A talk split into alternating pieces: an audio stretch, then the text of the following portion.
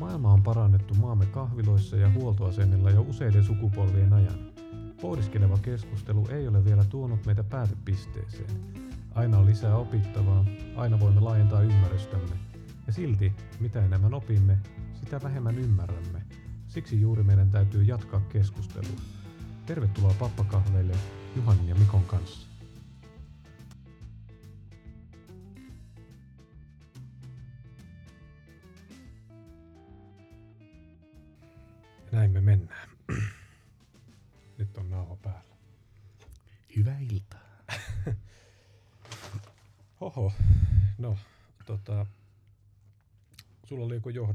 Hei, niin mulla oli anekdootti. tai tämmönen niin hauska yhteensattuma. Minä tänään lounalla näin tuota villissä luodossa, luonnossa tuota aidon, aidon oikean tuota villin pappakahvi. Papp, mitä herranen aika sinulla oikeastaan? Mä kerron kohta. Minä näin pappakahviyhteisön liveen. Niinkö? Siellä oli kahdeksan pappaa juomassa kahvia. Niin ryhmittyminen, varustus ja, ja kaikki siinä oli niin, niin, niin semmoista niin kuin lähestulkoon stereotyyppisen pappakahvimaista. Oli tuolla tuota Anteli sisäpihalla lounaalla ja siellä oli kahdeksan, neljä pappaa per pöytä ja tuota, ja pöytä luonnollisesti ei mitään muuta kuin kahvikuppeja. En oli, ei pullalautastakaan tainnut näkyä, mutta tuota, siinä melkein tuota, olisi, olisi pitänyt käydä sanomassa, että tässä nyt viedään tätä soihtua eteenpäin. Tuo. oli kyllä hieno. Se oli, se oli aito, aito pappakahvi tuota tuommoisessa aika modernissa ympäristössä. Että me niinku, tiedä, niinku se anteli sisäpiha, että se perinteisesti pappakahvittelijat ei niinku, tuolla niinku heilu, että niiden luon, luonnollinen habitaatti on ehkä enemmän tuolla niinku enemmänkin huoltoasemilla tai muuta. Mutta. No, siis se mun kosketus oikein pappakahve ei ole Haapalehdon Shelli. Siellä, Joo. Kun käy silloin tällöin siellä tankkaamassa. Ja mä, mä en tykkää automaattimaksuista, mä käyn palvelupisteille. Siellä on aina. Se on aina paikan päällä. Sitä, mä en, totta, sanotaanko niitä pappakahveiksi vai parlamenteiksi, mutta Niinpä. se on ihan aitoa, aitoa kampetta. Kyllä, mutta nyt on tuota, niitä on onneksi tämä luontainen esiintymisalue nyt vähän levinnyt tänne keskustaakin, että se ei ole vaan tuolla laitakaupungilla. No se. Niin, mä tota, ajattelin, että säkin olisit juonut tätä, tätä niinku pappakahvia sijaan tätä hippien juomaa, eli Karma Kombucha Oho, oho. ja, ja inkiväärin makuusta. Ui, sehän voi olla kävin juosteen hakemassa ruohonjuuressa tätä varten, että, että pitää olla jotakin nitroja, että kun pitää nesteyttää itteensä ja tämä on piristävää ja sitten tässä on probiootteja. Ehdottomasti. Niin, niin, jos kimchi-ystävä olet probiootti Ui, mielessä, kyllä, niin, joo. Niin, niin, tämä on Nestemästä hapan kaali. tämä, tämä on ehkä niin kuin enemmän, no, oho, tämähän tulee nauhalle tämä lirinä, että No no niin. toivottavasti kellä ei ole vessahät. Niin, niin. Mutta täm, tämä on aivan loistava Joo, kampetta. pitää testata. Kielletty, että mitä ei saa koskaan tehdä, tulee tämä äänentoistovehkeiden Aina päälle juomia. Ehdottomasti siihen laittaa, niin mitä ei voi käydä huonosti. Mutta joo, täm, mä ajattelin näin, että kun ei, nyt ei pysty oikeita nitroja vetää, niin vetää nesteytyksenä sitä tätä. Joo, mulla on tuota, minun niitä on sponsoroinut minä itse tietenkin, mutta Mallaskoski on näköjään tehnyt tämmöistä hienoa Indian Pale Lageria. Selvä. No hei, tota, tällä kertaa meillä oli ihan aihe ja asia, joka mua askarruttaa ja mulla ei mitään, mulla ei mitään tieteellistä taustaa miettiä tätä, eikä mulla ole mitään kauhean niin kuin paljon kerättyä tilastollista dataa, mutta tästä voi käydä hyvän sy- syvällisen pohdinnan. Miksi meillä ei ole varaa mihinkään, vaikka olemme rikkaampia kuin koskaan maailman historiassa? Niin, niin. Taustuttaa sitä vähän se, kun, kun öö, bruttokansantuotteet nousee, palkkatasot nousee, meillä on saatanasti kaikenlaisia leluja täynnä tämä maailma ja, ja, ja silti tuntuu, että elämän perusasiat, niin kuin sanotaan vaikka sosiaali- ja terveyspalveluista joutuu nitistämään, nostaan hintoja, tekee kaikenlaisia hommia, että, että saadaan piettyä edes jotenkin peruspalveluverkosto kasassa ja niin, niin kysymys kuuluu, että, että miksi näin on? Että vaikka meillä on aivan älyttömästi rahaa, niin meillä ei ole rahaa mihinkään. Niin, no tietenkin mihinkään nyt on varmaan aika tuota lievä provosi. No, mä teatraalinen. Mutta tuota, niin onhan se siis jännä, että et, et mihin, se, mihin se raha menee, mitä tässä niin ihmiskunta on, on kerännyt. Ja tietenkin joskus juttelin kaverin kanssa, joka on, sen oli sukulaisia Norjassa taitaa olla tai vastaavaa tämmöistä, niin tuota siitä, että niin jos ajatellaan vaikka Norjaa, niin niillähän on rahaa aivan niin kuin käsittämättömät määrät. Ja niiden ratkaisu siihen, tai no ei ratkaisu, mutta niin yksi tapa niin sitä sitten tuoda esille on, että kaikki maksaa niin aivan helvetisti. niin siis syöminen, juominen, kaikki tämä tämmöinen homma. Jos ikinä käynyt missään norjalaisessa ravintolassa, missä itse en ole kyllä käynyt, mutta moni kaveri sanonut, että ne hinnat on jotain ihan käsittämättömiä. Että se, että välillä tommonenkin, että vaikka sitä niin pienemmässä mittakaavassa sitä rahaa on aivan lähes rajattomasti, niin ei se ole tuommoisissa maissa johtanut siihen, että siellä niin kuin kaikki ilmasta olisi ja tuota kullalla silatuilla teillä siellä kirmaittaisi eteenpäin. No kyllä se Tesloja taitaa olla aika, aika reippaasti tuota tarjolla, mutta en tiedä sitten se on semmoinen niin utopia-ajattelu ainakaan ei tunnu tulevan vastaan tommosessa, että, että tietenkin sitten jotain jenkkejä, jos miettii niiden sotilasmenot on jotain. Musta on niin kuin, aina jännä, kun on joku sota menossa ja sitten lukee jostain ulkomaisilta verkkosivuilta niitä jotain hintamääriä, mitä siinä on. Pitää oikeasti alkaa miettiä, niin kuin, että, että menee niin miljardit, miljardit, biljoonat, triljoonit, ja nämä menee niin sekaisin siinä, että miten ne, miten ne kääntyy miksikin kieleksi nyt. Kun siinä mm. meille meni jotain, onko se niin triljoona, niin biljoona vai miten päin se nyt menikään jotain tällaista. Niin, mutta niin niissä niin ne miljardit, miljardeilla ne ei sodi niin vissiin päivääkään. Että ne, ne, ne on ihan, ihan oikeasti tähtitieteellisiä ne summat, mitä sitä rahaa sitten palaa tommoseen. Mm. Et niin kuin Jenkkilän tapauksessa niin sitten tavallaan, että toki sieltä tulee sitten jotain takaisinkin, mutta ne, ne tavallaan ne puolustusmenot tai no me voi kutsua puolustukseksi, niin, niin tuota, on jotain niin, niin hirvittävää, että niin, sitähän sanottu, että jos ne, ne rahat laittaisi mihin tahansa muuhun, niin tuota, sille ei kenenkään tarvitsisi nähdä nälkää eikä olla kylmissä eikä kipeänä. Tota, mä en, jos se menisi niin, että mitä, mitä ei tule varmaan koskaan tapahtua, että kaikki maailman rahat käytettäisiin pelkästään järkeviin asioihin, kun ensinnäkin, että mikä on järkevä, aika suhteellinen kysymys ja riippuu kuka siihen vastaa ja hmm. näin poispäin, mutta nyt en muista, oliko Dostoyevski vai kuka näitä... Nyt, nyt menee aika niin, niin, näitä venäläisiä suuria nimiä, niin ää, silloin kun kommunismi alkoi tulee vähän niin kuin kovaksi jutuksi semmoiseksi, että nyt aletaan niin tekemään vallankumousta, niin se ennen kuin se lähti edes liikkeelle, niin muistaakseni muotoili sen näin, että jos ihmiset sais todella sen utopian mukaisesti kaiken ja ihmisten ei tarvitsisi käyttää aikansa muuhun kuin panemiseen ja syömiseen, niin ihmiset rikkoisivat sen vaan sen takia, että tulisi mielenkiintoista. Hmm. Ja tota, mä veikkaan, että tuo sotakoneiston lakkaaminen johtaisi vaan toisen tyyppisiä, että tavallaan että ihmisellä tulisi niin tylsää, ei ole mitään haastetta tai tämmöistä niin isoa ongelmaa, minkä ympäriltä kansakuntaa joku yhdistäisi, niin sitten tulee jotain sisäisiä kahakoita.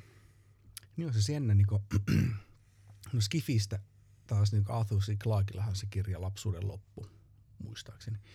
Niin siinähän justiin tuli tuota tämmöinen maan ulkopuolinen valtavan kehittynyt äly, mikä pakotti koko planeetan lopettaa sotimisen ja laittaa ne rahat johonkin tuota muuhun yhteishyödyllisempää ja tämmöistä. Ja siinä juuri muistaakseni tuommoista, että siitä on vuosia kun lukenut sen, mutta siinä oli just tämmöistä, että siellä kanssa sitä porukkaa alkoi silleen kapinoimaan, ei enää niin kuin tuota, tuota sotimaan, mutta totta kai semmoinen jonkinnäköinen kahakointi on meidän DNAssa varmaan aika, aika vahvasti.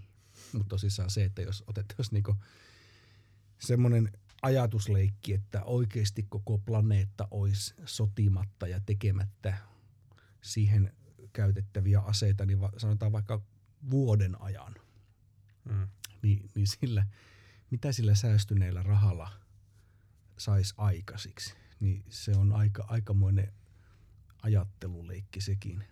Ei, se menee ne summat semmoiseksi, että jos sä niinku rupeat niinku uhkapelissä on aika semmoinen hyvä nyrkkisääntö, että jos sä pyörittelet siis oikeasti isoja rahoja uhkapeleissä, niin sä et voi ajatella nyt euroa maitopurkkina. Sä menet ihan sekaisin siitä. Mm. Että sama homma noissakin, että jotain biljoona biljoonaa. Mm. Niin, että se on niin käsittämätön summa, että et, niinku, sä et pysty hahmottamaan, että kuinka monta euron kolikkoa se tarkoittaa. Niin monta, niinku, mm. ei, ei, ei mitään käsitystäkään. Olisi täältä kuuhun eikä välttämättä sitäkään tajua, mitä se meinaa. Niin, et, mm. että tota, ei pysty sillä lailla, niin populaatiomäärät, jossa Jenkeissäkin alkaa mennä aika isoksi ja sitten eihän niinku, tavallaan kun siihen suhtautuu, että kuinka monta euroa per henkilö käytetään, niin siinä, sillä tavalla voi jotenkin kansakuntien budjetointia verrata toisiinsa ja sitten taas kun tot, aletaan vertaa siitä niin laskea, että paljon vaikka Kiinassa menee rahaa mihinkäkin, niin mm. aivan vittu pöliää summia. Mm. Et sä pysty hahmottamaankaan. Mm. Mutta toki jos ajatellaan johonkin syöpätutkimukseen laitettaisikin 10 biljoonaa tänä mm. vuonna, niin, niin, niin tuota, hmm, mitäköhän sieltä tulisi sitten pihalle. No toi, toi on itse asiassa niinku semmoinen, mitä, mikä liittyy tähän varsinaiseen aiheeseen, että minkä takia mä oon tätä miettinyt, että puhutaan tutkimuksen tekemisestä. Eli miksi yliopistoilla ei ole enää varaa maksaa perustutkimuksen tekemisestä, vaan se, pitää, se, se yliopistorahoitus on rakennettu aika erilaiseksi, kun se on männä vuosina ollut, että sä et oikein hirveän monelle tutkijalle pysty antamaan ö, vapautta fiilistellä semmoisia asioita, kun ne ikinä haluaakaan, ja sitten sieltä tulee kaikenlaisia, keksitään DNA-kaksoiskierteitä tai sitten vaikka kvanttifysiikan alkeita tai jotain muita, että se suurin osa yliopistotutkijoista on kumminkin erilaisia projektityöntekijöitä. Mm. Eli ne niin kiinnittyy johonkin tutkimushankkeeseen, jossa pyörii yksityisrahoitusosuuksia ja sun muita, jotta se yrityksen peruspumppu pyörisi. Ja se taas on sitten aika ja vaiva ja raha on pois perusopetuksesta, että kuinka paljon voi olla lähiopetusta ja niin poispäin. Mm. Että se tota, hankalaa nähdä, että kenenkään mielestä se olisi erityisen hyvä asia. Tai mm-hmm. tämä mistä minä tiedän, on kaikenlaisia hihuleita on, mutta että jos niinku, ää, yliopistotutkimusta ajattelee semmoisena korkeimman mahdollisen tutkimuksen niinku asiana, niin se ei oikein toteudu sillä tavalla, että se sanelaa yritysrahalla, että mitä sun pitää tutkia. Mm. Ja, ja silloin tulee kysymys, että miksi tämä menee tämmöiseen suuntaan ja tota, eikö meillä ole varaa siihen perustutkimukseen. No, erikoinen asia, ei varmaan. Mm. No tuossa on varmaan se, mistä aikaisemmin ollaan juteltu, se, niin se tehokkuuden jopa niin oikean tai sitten niin vaan harhakuvitellun tehokkuuden niin äärimmäinen palvominen, mm. että joka ikisestä asiasta pitää saada välittömästi hyöty ja mieluummin rahallinen hyöty. Ja, ja se kun on levinnyt kaikkialle, niin tuota, se, että jos vaihtoehto on, että – tehdään tutkimusta yritysrahalla tai ei tutkita ollenkaan, niin kyllä se aika moni haluaa sitä tutkia yritysrahalla. Että. Niin joo, jos tuosta mielestä, että kuinka nopeasti me halutaan päästä pisteestä, että tulee tutkimuksellinen oivallus siihen, että se on kaupallisesti sovellettavissa. Mm. Niin ilmeisesti siihen hermot on aika pienet. Mm. Että ihmiset jakso juhlia tätä Higgsin bosonin tavallaan sanotaan että löytymistä, kun en keksi parempaa nimeä sille, mutta että, tai oikeaksi todistamista, niin sitten kukaan ei osaa sanoa, mitä se tarkoittaa. Hmm. Niin vielä, että mikä sen käytännön sovellutus, tai onko meillä erilaisia CD-levyjä, tai erilaisia fakseja tulevaisuudessa, niin. kun me löydettiin Voiko siihen. tällä ampua jonkun kuolia? niin, että niin kuin ei pysty näkemään sitä, se on niin monen semmoisen oivalluksen päässä vielä. Mm, ja se tietenkin se on, vielä, se on jo niin korkean tason juttuja, että sitä ei niin tavallinen jantteri oikeasti edes tajua itse mukaan lukien hyvin tavallisena jantterina, että mitä se niin tarkalleen meinaa. Onhan nähnyt havainnekuvia, missä niitä törmyytellään, mutta just, että mitä sieltä sitten pihalle oikeasti tulee, mihin sitä voi hyödyntää, niin se on sitten eri juttu. No hei, tota, mä, olin siis, mä valmistaudun tähän hommaan sillä liittyen tähän aasisillalla tehokkuudesta, niin mulla on tämmöisiä rohkeita väittämiä, mm-hmm. hypoteeseja, että miksi, nä, miksi meillä ei ole varaa mihinkään, kuten, kuten näihin oluisiin ja kompuchoihin. Kyllä, niin, niin. oispa varaa. Mä, mä heitin tämän ajatuksen, tai siis yhdessä palaverissa, jossa juttelin ö, erikoislääkärin kanssa. Me puhuttiin työasioista yhteen yritysprojektiin liittyen ja ö, hälle heitin, että meillä on tulossa tämmöinen nauhoitus ja meillä on tämmöinen aihe ja sitten niin se, se sanoi laukalta tämä, niin kuin, että, että tota, se johtuu siitä, että sosiaali- ja terveysmenot tulee kasvamaan, tapahtui mitä tapahtui. Sitten mä haastoin sitä sillä tavalla, että, että eikö se nyt oikeasti, että jos mä jumppaan kovasti ja pidän itsestäni huolta, niin, niin sehän laskee niitä. Sano päinvastoin.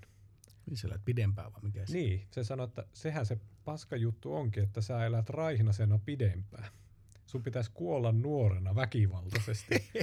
että, niin. niin sosiaali- ja terveysmenet tulee kasvamaan väkisin, kun ikä, siis keskimääräinen elinikä kasvaa. Mm. Ja se tuntuu tosi kamalalta ajatukselta, että, tiedätkö, että meille toitotetaan sitä hyvää elämää, niin kuin kaikkien pitäisi elää hyvää elämää, ja se on tavallaan ihan, niin kuin, voisi sanoa, että olen sen puolella, että kaikilla menisi jotenkin hyvin, ja eivät ainakaan eläisi onnettomasti, mutta sen käännepuoli on se, että se on aivan saatanan kallista.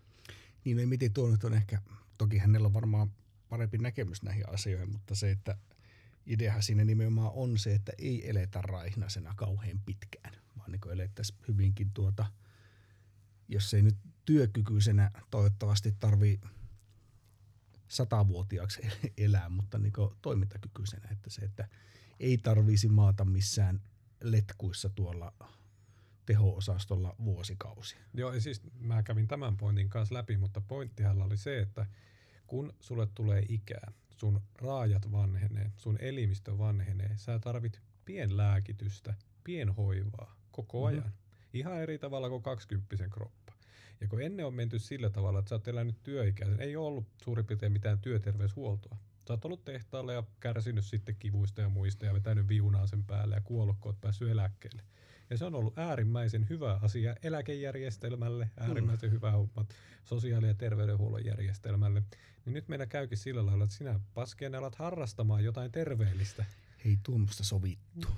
niin me ei, tästä me ei puhuttu. Ja se, siihen todennäköisesti tulee jossain määrin kaatuu myös eläkejärjestelmä. Että se ei kestä sitä, että ikä, paitsi että väestörakenne menee miten sattuu, mutta sen lisäksi myös eläke, eläkkeelle oloaika kasvaa niin valtavasti. Mm. Ja sen aikana su, sulla tulee sosiaali- ja terveydenhuollon kuluja.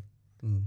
Ja ei tarkoiteta nyt sitä, että meillä siis yhtäkkiä on kaikki letkuissa pitempään, vaan se vaan, että huomattava määrä populaatiota elää pitempään ja käyttää terveydenhuollon palveluita enemmän kuin aikaisemmin, ja se riittää. Mm. On kyllä sitten tässäkin, että mistä on ollut puhetta aika paljon, että meistä kaikista pitäisi tulla jonkinasteisia yrittäjiä, että me myydään omaa osaamistamme ja aikaamme ja vaivaamme eri suuntiin pienemmissä mittayksiköissä kuin ennen, niin sekin tavallaan, että sekin jatkuu sitten vanhempana. Että se, että sinä oikeasti voit olla jonkin, jonkinasteinen tuota yrittäjä, yleishäsää ja mikä lie, niin 70 tai tämmöinen, että sinä niin tienaatkin. Että tavallaan tietenkin se idea on se, mikä nyt on ollut aikana, että sinä helvetin raivolla teet töitä kuusikymppiseksi ja sitten sut istutetaan niin kiikkustoli odottaa kuolemaa. No se on ja vähän älä tee mitään tyyppisesti. Se niin on sellainen hieno metafora tavallaan niin työpäivästä itsessä, että hikoile kahdeksasta 16 tuntia ja sitten mene nukkumaan. Mm. Että se on se elämä. Ja sitten Niinpä. se vähän isommassa kuvassa on just tuo 63 ja jotain risaksi olet työelämässä ja sen jälkeen tulet henkisesti ja fyysisesti riekaleisena pihalle ja kuole nopeasti. Niin. Et se, se ei luultavasti ole enää kenenkään no vaikka se olisi jonkun intresseissä, mutta harvempi ja harvempi sitä enää, enää haluaa siihen, siihen suuntaan mennä. Mutta kyllä niin muistan itsekin joskus aina, kun katsoi sitten jostain perhe, perhealbumeista kuvia siitä, kun siellä on jotenkin mummon tai papan jotain synttärikuvia, niin nehän näytti jo viisikymppisenä niin. joltain niin kahdeksankymppisenä. 80 ja sitten 60 hän oli just semmoinen, niin että oikeasti siellä näkyy jo niin kuin, tuota Grim Reaperin viikate siellä taustalla niin aika vahvasti. niin kuin, että, että kyllähän ne on, on, on muuttunut ihan tässä jo yhdessä kahdessa sukupolvessa aika paljon, niin, mutta no. siihen aikaan se oli semmoinen, että, että niin kuin nyt se tavallaan tämän meidän verotuksen ja muiden systeemien pitäisi taipua enemmän siihen, että sitten porukka pystyy tienaamaan sitä rahnaansa siinä. Ja sitten tuota, mistä joskus oli puhetta jos näistä japanilaisista valomiekkapapoista, mistä siellä kerroko Tokiossa niitä näin just, että siellä on – että siellä voitaisiin korvata erinäköisillä roboteilla tai valoilla tiettyjä semmoisia tehtäviä, mihin on niin haluamalla haluttu laittaa sitten ihminen hoitamaan vaikka semmoisella muovisella valomiekolla sitä liikenteenohjausta tai tämmöistä. Ja sen takia, että se yhteisöllisyys pitää mielen virkeänä ja porukan hengissä ja sitten myöskin luultavasti ne tienaakin sinne sitten jotain. Mm-hmm. Että, ne ei, että se, se ajattelu siitä, että me ei joku tietyn ikää ikävuoden jälkeen pitää olla sitten puhtaasti muiden elättinen, elätettävänä. On se sitten eläkejärjestelmä tai mikä tahansa, niin eiköhän se ole jo aika förbi. Niin, ja se nyt, kun ihminen tarvii tekemistä. Ja yleensä niin merkityksellistä tekemistä, että ei, ei tehdä semmoista Auschwitzista tuttua tota, kidutustaktiikkaa, että kannat suolasäkkiä pihan toisesta päästä toiseen päähän. Ihan vaan merkityksetöntä työtä, että se ei tunnu kaikista keltistä hirveän hyvältä. Ei varmaan. Niin, niin se, että se valomiekkapappa vaikka, niin hänellä on tehtävä. Hänen pitää ohjata liikennettä. Mm. Ja se on tärkeää, että liikenne ei ole kaauksessa. Se on selkeä iso osa sitä yhteisöä. Se. Niin, että se, se tavallaan niin sen se voi saatella kyynisesti, että hänet on pistetty työnposkeen heiluttelemaan sitä valomiekkaa, mutta sillä on oikeasti iso tehtävä. Mm. Jos, se, jos hän ei tee sitä, niin hommat menee höpöksi. On ja se, mikä, Japanissa niin kolme kertaa, mutta se mikä siellä on, on, on nähnyt ja mielestäni tulkinnut sitä sille, että siellä että työtä arvostetaan eri tavalla kuin Suomessa. Suomessa on, se on joku semmoinen fanaattisen perversin lähestymistapa siihen, että se on niinku, niinku enemmän lähestyy sadomasokismia, kun taas siellä se tuntuu olevan, että ei niinku, ja tavallaan paskaduuneja ei ole. Että on mm. olemassa vaan sen tietyn yhteisön pyörimässä pitäviä tehtäviä.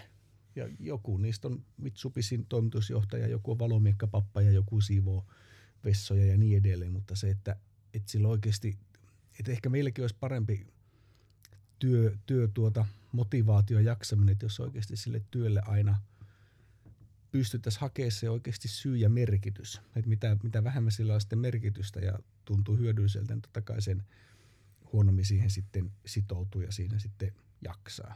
To, toi on tuommoinen, en tiedä onko muissakin maissa tuo to, niin sanottu paskaduuniajattelu. Se, se, on, se on äärimmäisen ha, niin kuin vahingollista oikeastaan millä tahansa mittarilla, että semmoista ajattelua on, kun miettii nyt tätä yhteiskuntarakennetta, että me pidetään, niin kuin suurin osa ihmisistä pitää itsestäänselvyytenä, että meillä on valot päällä, ko, niin kuin mahdollista laittaa valot päälle koko ajan. Eli niin kuin, mm.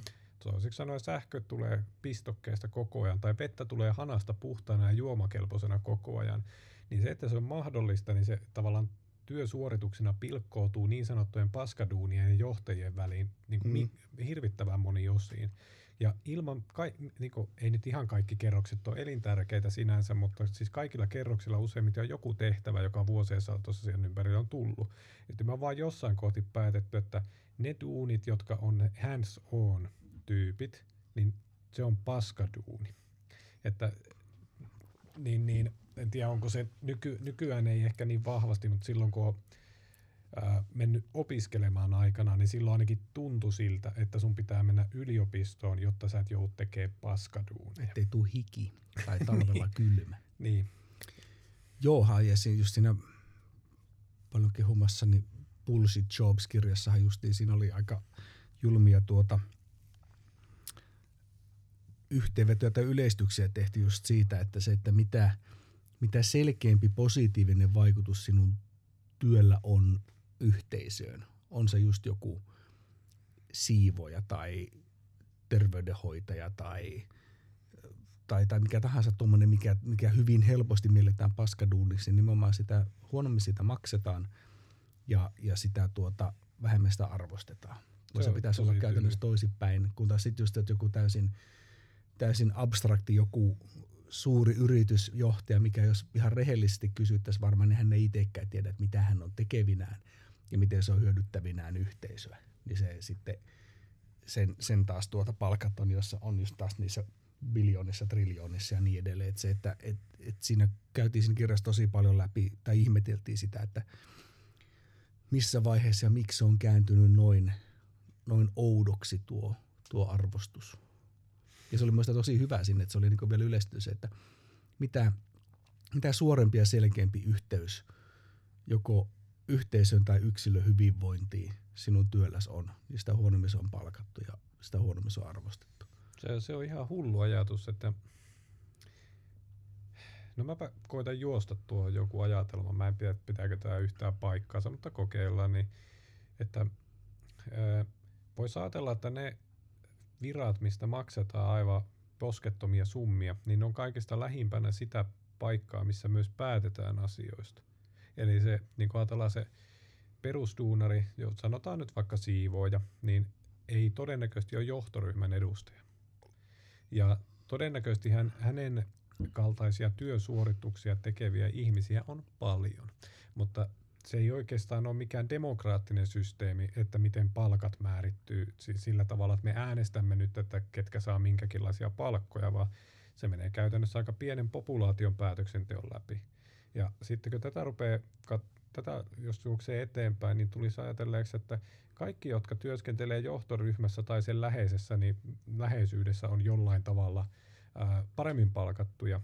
Ja ne, jotka tuottaa johtoryhmälle jotain mitattavissa olevia suureellisia asioita, saa enemmän palkkaa, joka näkyy esimerkiksi semmoisena, että oot myyjä. Et siis ei mitenkään niin parjaamatta myyjätyötä, kun mä itsekin oon myyjä käytännössä, niin, niin ää, se on vaan helpompi ymmärtää, että sä tuotat rahallista arvoa ja se voi niin kuin johtamisjärjestelmissä rakentaa, että me mitataan sun liikevaihtotuottoa mm. kas vain. Et ei niinkään väliä, että mitä myyt, mutta sä myyt. Didi, täysin, en tiedä meneekö ihan mettään, mutta se voisi olla yksi. No tuohon väli, väliheittona se, että siinä oli myöskin ö, tutkittu jonkin verran, tai sanotaan oli tullut, tullut dataa niiden alojen edustajilta, missä niin tavallaan tämä työ koetaan no, kutsumus ammattikaisen voi niin kääntää yhä, eli just jotain opettajia, hoitajia, mm. tämmöisiä, niin, niin siellä oli noussut jotenkin semmoinen mun mielestä niin kuin, kans niin täysin, täysin poskettoman niin järjetön ajatus sille, että no kun sinä, kun, kun sinä kerran koet tämän näin tärkeäksi itsellesi ja kutsumukseksi, niin että se, se olisi vähän niin kuin väärin ottaa siitä vielä paljon rahaa. Että se, että sinä teet jotain abstraktia hommaa, minkä hyödystä sinä tiedä mitään.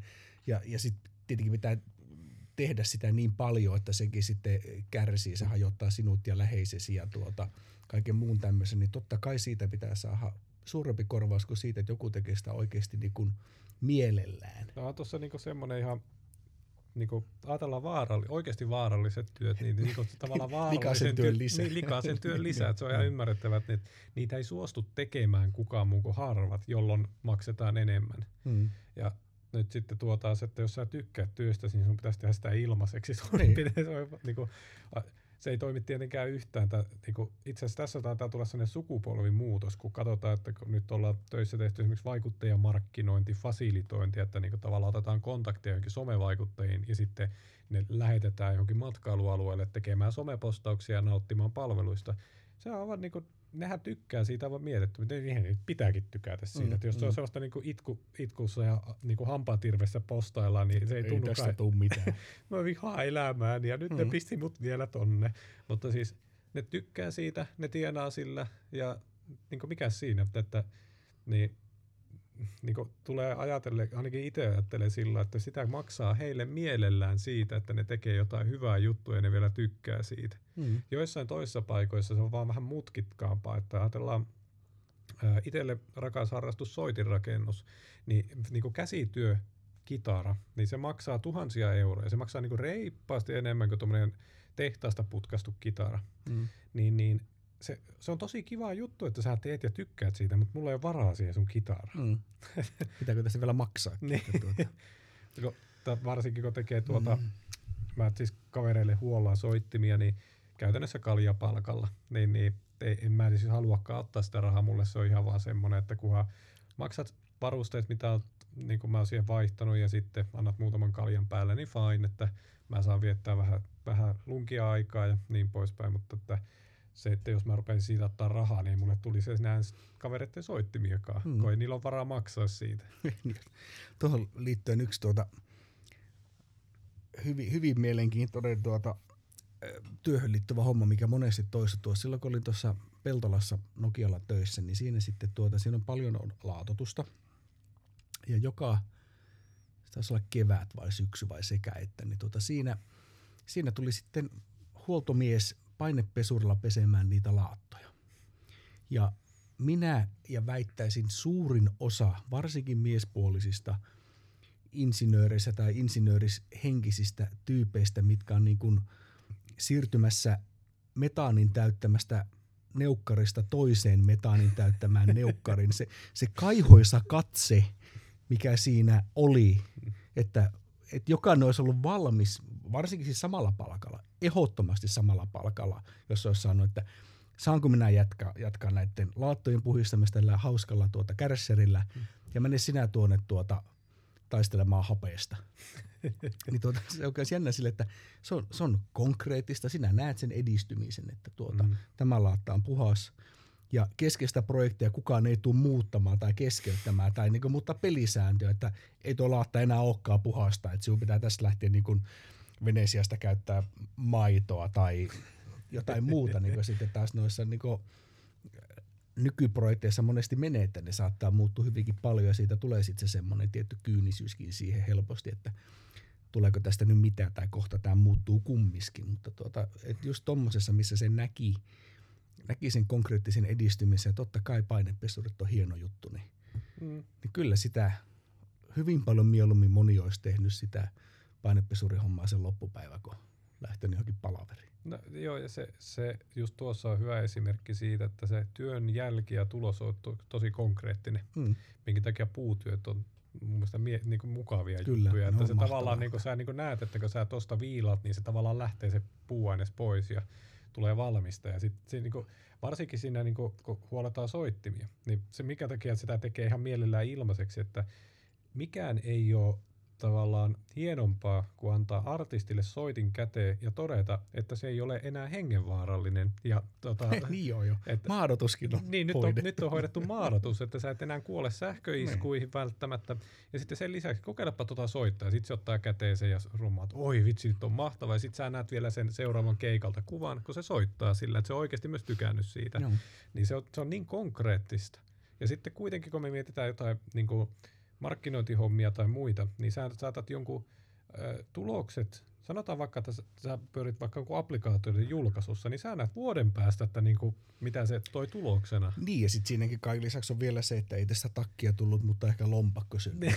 sitten se on se MVP miinus, miinus, miinus, mikä saadaan ehkä pihalle. Niin. Niin tuota, se, siinä ei tule se. Ja, joo, me itse olen suuri puutöiden fani ja monesti sanonutkin, että puun sorvaus pitäisi olla pakollista jokaiselle yli 30-vuotiaalle. Mm, Ehkä jopa 20-vuotiaalle. Et se, on niinku, siinä, se on kyllä semmoista meditaatiota. Ei siinä voi tehdä mitään hyödyllistä. Siis se, että niinku silloin itse aikaisemmin, kun tuota, aloitteli puusorvasta siis vuosia vuosia sitten, niin suunnilleen mummokin sanoi jo siinä vaiheessa, kun vei sinne kolmatta kynttiläjalkaa, että surva pahan nuurissa mieluummin. Että, siinä ei voi tehdä muuta kuin kynttiläjalkoja. Niin tai sitten jotain helvetin kaappikelloa. Ja mole, molempia niinku mahtuu kämppä ja lähipiiriin niinku rajallinen määrä. Ja kaappikelloa on alkanut tekemään, mutta niinku se, että niinku prosessina se on todella, kun se siihen pääsi mukaan sitten, niin se on hyvin semmoinen rauhoittava ja täyttä keskittymistä vaativa, tai mm. se on se suhteellisen terävä talttaa sitten jossain kohtaa sinua, ei siinä puussa, jos ei niinku ole tarkkana. Sepä. Hei, mä annan seuraavan tota, pohdinnan, että mm-hmm. miksi, miksi, miksi rahat menee mi, niin kuin johonkin, että meillä ei nyt varaa mihinkään. Mä kattotermi vapaa-ajan vaihtoehtoiskustannukset. Mm-hmm. Tämä, mä pääsin miettimään tätä, että silloin ennen hyvään aikaan, kun mä pääsen töistä, mä menen korjaamaan mun auton, kun se sanoo hassuja ääniä. Nyt mä en voi sitä tehdä mun pitää viedä se huoltamoon. Ja, ja ää, tämä kertaantuu niin monessa kohti ikään kuin ää, vapaa-ajan eri osa-alueita, että me maksetaan asioista, joita ennen tehtiin joko itse tai ei ollut edes olemassa. Mm. Ja Mä muistan nyt tarkkaan, että mä laskettiinko inflaatiota vielä nykyään, mutta joskus muistaakseni kansantaloustuoteon tunnilla muistan kuulleeni sellaiset, että se lasketaan niin sanotulla hyödykekorilla, että mitä tietyt asiat maksaa.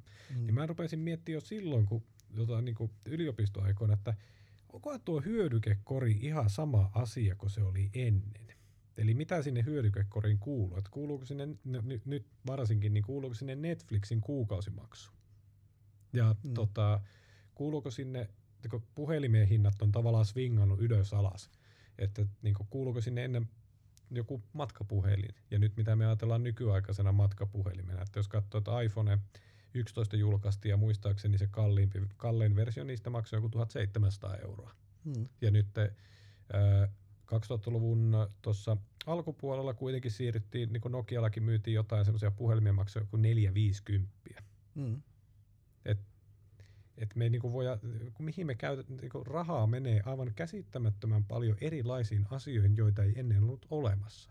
Mistä tulee taas seuraava johtopäätös, että kaupallistuminen on ulottaa lonkeronsa yhä, yhä useampiin osa-alueisiin elämässä.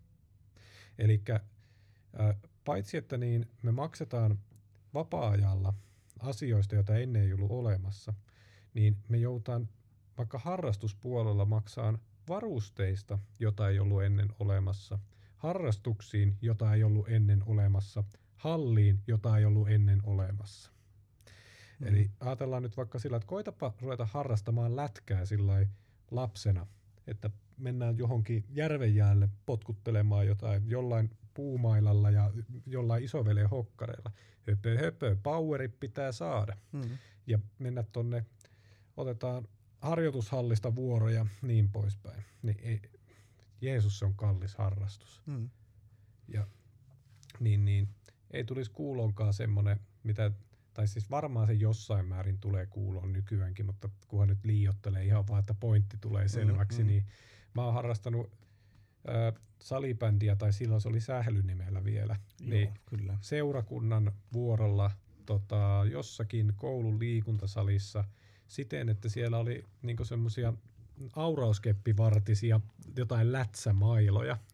Ja niillä sitten kunhan vaan läpsyteltiin. Mm. Ja se, se oli hauska. Niin kuin, totta kai sitten tulee niin kuin jossain vaiheessa niin kuin ostetaan omat mailat ja muut, mutta kun ei ollut mailoja, mistä ostaa edes niitä, kun mm. laji on niin nuoria ja niin poispäin.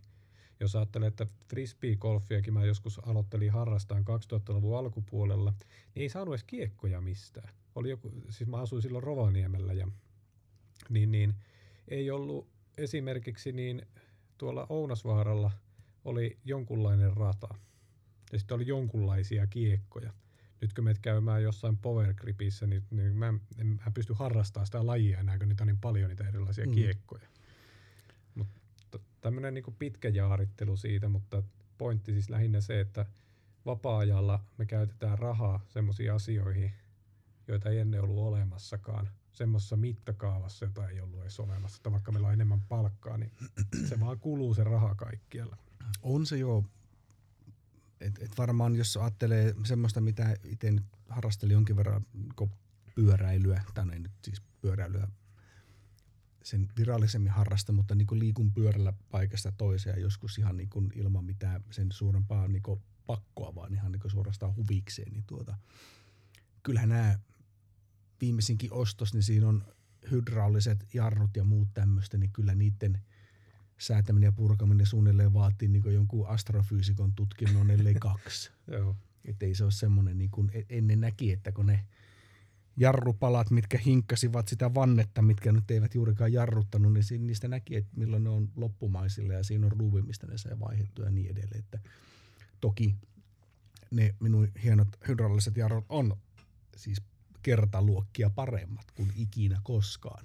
Mm. Mutta sitten just, että et vähän sama kuin niinku auton huollossa, että enemmän enemmän ne on tehty sellaisiksi, että niistä, niihin ei voi, no hädin tuskin tulppia vaihtaa, ehkä öljyä lisät. Mm. Mutta että siinä on sitten myöskin, totta kai se on bisnestä se, että sinun on pakko viedä johonkin huoltoliikkeeseen ja ottaa siitä rahat ja muuta tämmöiset. Osa siinä on edistystä ja hienoa se, kun ne on niin monimutkaiset, ei niitä voi antaa tavikselle, mutta väittäisin suuri osa siitä on myöskin ihan puhtaasti vain niin rahan kusettamista, että tehdä tämä vaikeammaksi. On siellä siis kyynisesti ajatellen juuri noin, ja sitten siellä, mä uskon, että siellä on myös vähemmän kyyninen kulma on se, että ajatellaan jotkut haluaa pitää yrityksensä brändistä niin tiukasti kiinni, että niitä ei lähdetä modifioimaan sillä tavalla, että kun joku katukuvassa näkee vaikka iPhoneen, että se on siihen vaihellut, niin kuin ennen vaiheltiin 50 kuoret. Mm. Ja jo, niin kuin siitä tuli joku sellainen oma bisneksen tyyppinen. Ja, mm. Että hei, meidän brändi näyttää just tällaiselta ja sä et saa koskea siihen. Se, niin kuin tavallaan mistä Apple on suurin piirtein tunnettu, että se on niin kuin suljettu, todella mm. suljettu systeemi. Ja, ja jos, niin, niin vie nykyään puhelimen huoltoon, niin te, ei, ei sieltä tuu tavallaan näppäimistä vaihdettu koodilla takaisin mitään. Se tulee uusi puhelin, uusi sarjanumero. Hmm. Että niin, niin voisin kuvitella, että siinä osa on sitä, että se on jonkunlaista ketkuilua sen kanssa, että ketkä alihankkijaverkostossa hoitaa huoltoja ja muita, että hekin saa leipää pöytään ja toisaalta sitten halutaan myös pitää brändeistä huolta. Mm. Mutta tuota, niin tuosta harraste, harrastepuolesta tuli mieleen just siinä, että siinähän se jossain välissä taas pyöri semmoinen meemi tuolla verkossa, että missä oli niin futiskentän vieressä oli tuota kyltti, missä luki, että pallon potkiminen kielletty. Eli sitten on tullut, sit kaikessa on tullut vähän niin liian sellaista ää, vakavaa. Että nimenomaan, mm. että jotta sinä, ennenhän me mentiin potkiin palloa ihan mihin nyt pääsi. Ja koulujen Joo. kentille pääsi aina, jos jossa oli nurtsi, niin pääsi, mutta nykyään se pitää kuulua seuraa ja olla lisenssit ja olla varattu vuoro ja muuta. Että siinä tässä oli just sen pallopotkiminen kielletty missä just se, että joku, että no tämä selittääkin aika hyvin tämän suomalaisen jalkapallon menestykseen. No, mä muistan kotipitäessäni niin kannuksessa ennen, niin oli yleisurheilukentällä, niin välinevarasto ovi oli aina auki. Että sieltä sai hakia keihät, moukarit, kuulat, Joo, Imatra oli kans. Joo, me haettiin niitä ja siellä ei kukaan kuollut Kumma kyllä. kyllä, mutta Moukari oli varsinkin aika mielenkiintoinen. Siis ny- nykyaikana niin ajateltuna se on täysin edesvastuutonta antaa jollekin kymmenvuotiaalle keihäs. Joo, kyllä sitä varmaan olisi niin puoli, puoli tuota kaupungin virkamiesväestöä niin oikeudessa vähintäänkin. Niin, ja se, että en mä, niin kuin kaikilla muilla mittareilla tunnutaan, että ajatellaan, että ihmiskunta on fiksumpi kuin koskaan. Ja niin se varmaan meneekin osittain, niin mä en osaa kuvitella, että niin kuin, miksi me ajatellaan sitten, että lapselle ei voi antaa keihästä, kun sille ennen anto. Mutta kai siinä on sitten, me halu, tästä tulee niin kuin itse asiassa yksi pointti lisää, miksi mä mietin, että miksi asiat maksaa enemmän kuin aiemmin, niin meidän riskisietokyky on heikompi kuin ennen. Ja joka tulee tosta, että kun ajatellaan, me ei voida antaa sille lapselle sitä keihästä, koska on potentiaalia, että se vahingoittaa sille itsensä. Joten me maksetaan mieluummin lukosta ja niin kuin siitä, että joku tyyppi tai joku automaattisjärjestelmä nykyään varmaan, millä me sarjoitetaan lukot ja niin poispäin, panna ne lukkojen taakse. Me maksetaan enemmän vakuutuksista. Että semmoisia vakuutustuotteita kun nykyään on, niin ei niitä ole olemassa silloin, kun me oltu nuoria. Mm. Ja me maksetaan niissä käytännössä vaan siitä riskistä ja pelosta, että jos joku realisoituu. Ja niissä nyt, nyt varsinkin viime aikojen uutisoinnissa on tullut hyviä esimerkkejä, että harvoin niissä voitolle oikeasti jää, että, että kun on kuullut, että kotivakuutuksia ja tapaturmavakuutuksia irtisanotaan, jos tulee vähän liikaa vahinkoja. Että kyllä mm. vakuutusyhtiö omat puolensa osaa pitää, niin sen pitääkin, ei siinä mm. mitään. Mutta että, pointti lähinnä se, että jos lähdetään leikkiä sitä leikkiä, että me ei, ei uskalleta kantaa niin paljon riskejä kuin aiemmin, ja sitä lähtee juokseen, niin – Ajatellaanpa nyt tämmöinen riski lapsikuolleisuudelle, tämmöinen le- lempeä aihe. Aina, aina hilpeä tuota seuraa. niin, niin, mieti kuinka paljon me tehdään synnäreillä ja tota, ää, sen ympäriltä töitä, että jokainen, joka ikinen lapsi syntyy terveenä ja pääsee terveenä kotiin. Ja se niin kuin, hyvä juttu, ei niin kuin, kukaan olisi sitä vastaan, mutta se vaan maksaa. Ihan mm. samalla kuin tämä, niin kuin, että me kuollaan siinä pitkällisesti, niin mm. olisi paljon tuottosampaa, jos lapsia kuolisi enemmän. Tiedätkö? Niin, siinä on kyllä hyvä vaaliteema. Eikö? Tällä. Ja se on kamala ajatus taas, mm. mutta se, se niin kuin, niin kuin ajatellaan, että ää, mä tiedän, että näitä ei saa sanoa näitä asioita ääneen, mutta en minä voi mitään. Minä avata kyllä seuraava olo, nyt menee niin vakavaksi. Niin, mietin nyt se, semmoista, niin kuin, että ää, kaikki lapset syntyivät ne terveenä tai ei, pyritään pitämään elossa. Ja se, se on hyvä asia, mutta se maksaa. Se on, joo, se on totta, ja tuota mun mielestä ei ole avaja. Ei. Voi hyvänä aika, nyt hirvittävä angsti. Pitää ottaa sitten sen sijaan taisi ottanut maistilan viitan kantaja Belgian Dark Strong. Niin otankin tuota Lidlin Perlenbacher Lageria. Tuota, että. Joo, kyllä siis tuohan on, että et jälleen kerran jos vaan niinku tarkistellaan sitä täysin niinku hirviömäisen ulkopuolisena, niin äh, onhan se totta, että siis sellaiset äh, sairastumiset, vammautumiset ja muut tämmöiset, niin tuota, mitkä ennen olisi ollut täysin niin peli, peliseis, niin tuota, niitä saadaan pelastettua. Juuri ja niin. totta kai jälleen kerran, kun se ei ole, se ei ole, se viimeistään ei puhua siitä, että saako tuota natsien painekammio-testejä käyttää hyödyksi. Siinä vaiheessa, kun sinun läheinen on kärsii jostain vastaavasta ongelmasta, niin ei sinun kiinnosta tuota yhtä, että miten se data on hankittu. Mm. Niin tässä vähän sama homma, että totta kai jos se on sinun, sinun läheinen tai lapsi, mikä sitten saadaan pelastettua vaikkakin pahasti vammautuneena, niin totta kai se on hieno ja mahtava asia. Mm. Ja jälleen, jos sitä katsotaan niin taskulaskin kourassa, niin ei se, ole vält, ei se ole välttämättä taloudellisesti kannattava, mutta se on sitten taas eri asia, tuota, että, että, että miltä kannattaa sitä katsoa. Mutta tuota, oli joku todella hieno. Keskity tuolla naapuritalossa joku pappa, se grillaa nähtävästi parvekkeella. Sieltä äsken, tuo turkki päällä heiluu tuolla äijä. Siellä nousee savu ja äsken siellä nousi liekit. Näetkö tuolla? Tuo turkki päällä yläkerroksessa tuo äijä. Joo. Siellä nousee savu. Ja äsken siellä nousi liekit. Ja se vissiin grillaa joku outo turkki päällä. Mikä sillä on päällä? En mä tonne näe, mutta... niin, niin tuo vei ehkä vissiin huomioon joltain tuota hienolta idealta, mikä oli. Eikö niin joo, se liittyy tähän tota, lapsikuolleisuuteen näihin muihin tämmöisiin niin kuin, ää, tiettyjen asioiden unohtamiseen. Se, että niin kuin paljon on puhuttu rokotevastaisuudesta, mikä on, on jälleen kerran niin kuin tämä nyky, nykymaailman semmoinen – on mennyt liian pitkä ja liian hyvin, jotta se mahdollistaa tuommoisen niin täysin ääliömäisen käytöksen, että niin kuin aletaan joko keksimään huhuja tai sitten uskomaan huhuja tai muuhun, koska ollaan unohdettu se aika, kun oli poliota tai vastaavaa tämmöistä. Mm. Et se, että, ja myöskin sitten nykyihminenhän on, koska kaikki on, on niin kuin takuu, joka laitteella on takuu ja niin edelleen, niin sekin sitten unohdetaan, että kun otetaan mikä tahansa rokotus, niin se oletetaan niin kuin kaikissa muissakin meidän tuotteissa, että se on täysin virheitön, se, se toimii kaikille, ei ole mitään sivuvaikutuksia ja siihen ainakaan ei niin kuin kuole. Ja se tehoaa niin kuin siihen, mitä varten se on tehty. Kun taas vaikkapa rokotukset, jotka on aina niin kuin iso numero peliä, ne ei ole koskaan sitä tehneet eikä ne ole koskaan sitä väittäneetkään tekemässä, vaan se on lähinnä sille, että jos on miljoonan populaatio, ei rokoteta tuhat kuolee. Jos on miljoonan populaatio, mikä rokotetaan, ehkä yksi kuolee, kymmenen saa jotain ongelmia, mutta niin kuin 989 henkeä pelastuu sillä, että tehdään näin. No. on niin karrikoidusti.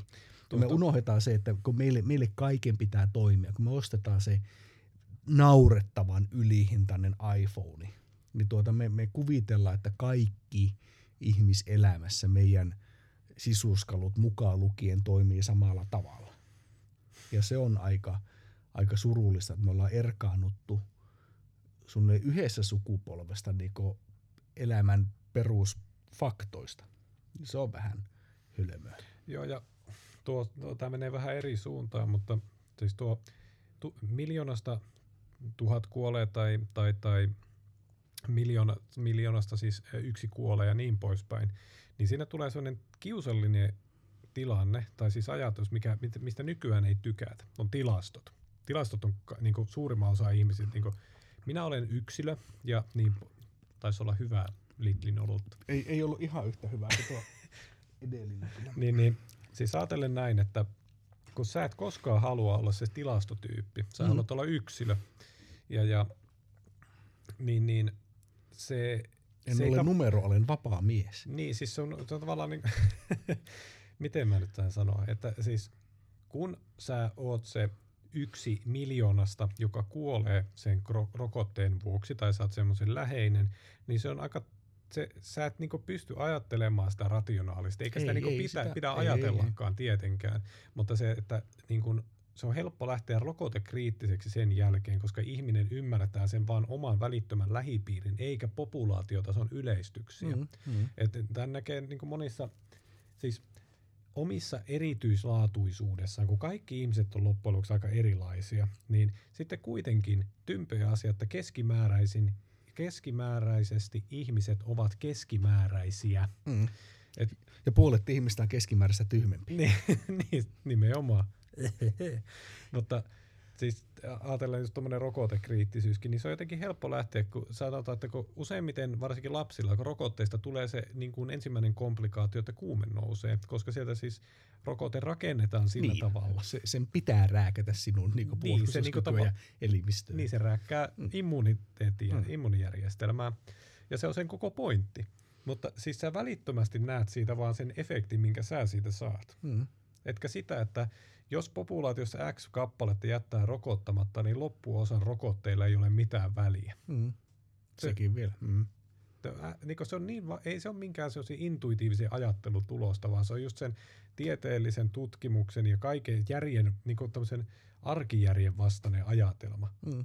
Että vaikka mä toimin kaikilla, kaikilla tavoilla hyvin, niin se, että joku, to, sanotaan vaikka oulusalolaiset päättää olla rokottamatta itseään tuhkarokkoon, niin se saattaa se vaikuttaa se, että se nousee uudestaan se Mm. tauti ilmoille. Ja tympiä ajatus, niin, niin no en tiedä miten, vähän eksyttiin aiheesta, mutta tuo kumminkin niin kuin liittyy sikäli just se, No eikä se, tavallaan se liittyy siihen, että sama ajattelumalli, että miksi, en, ei, miksi penskat ei saa hakea enää niitä moukareita ja kiekkoja ja keihäitä sieltä Mm. mm. vapaasti käyttöönsä. Et meillä on semmoinen niin outo, outo turvallisuuden ö, kuvitelma siitä, että mikä, tai siis niin kuin, meistä paljon puhuttu sekin, että pentuna aina oltiin niin kuin kaikki kesät oltiin niin kuin järvessä, joko Immolla järvessä tai Saimaassa.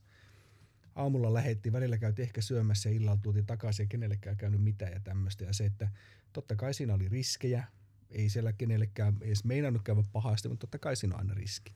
Mutta se, että mitä, mitä siinä sitten oppii luonnosta ja itsestä ja kaveriporukasta ja muusta tämmöistä, niin se, että, että me ollaan jälleen kerran niin kuin, että se ajateltiin, että mitä me ollaan uhrattu tehokkuuden nimissä, niin mitä me uhrataan sitten turvallisuuden nimissä, niin se, se hinta on aika kova, että jos oikeasti suunnilleen penskat ei osaa vuolla. Ei niitä tarvi niinku pystyä metästä omaa ruokansa ja asua puussa viikkokaupalla, mutta niinku joku tolkku. mm, Ni, niin se on, se on sitten aina vähän semmoinen, mitä itsekin isänä sitä sit välillä miettii, että mikä, että onko välillä ylihysteerinen vai ei, että mitä, mikä on vielä ok, mitä, mitä on ok, että tekee tai muuta tämmöistä, mutta tytöllekään aina sanon, että jos on joku paikka kipeänä tai polvet ruvella tai muuta tämmöistä, jos ei tee mitään, niin ei mitään tapaa hukkaa. Että Joo. on, niin kuin, ne on vähän niin semmoisia pieniä Mut se, se on just mitaleita ne naarmut. No, niin, ne on sotahaavoja tietyllä Niin. tavalla, mutta Mm.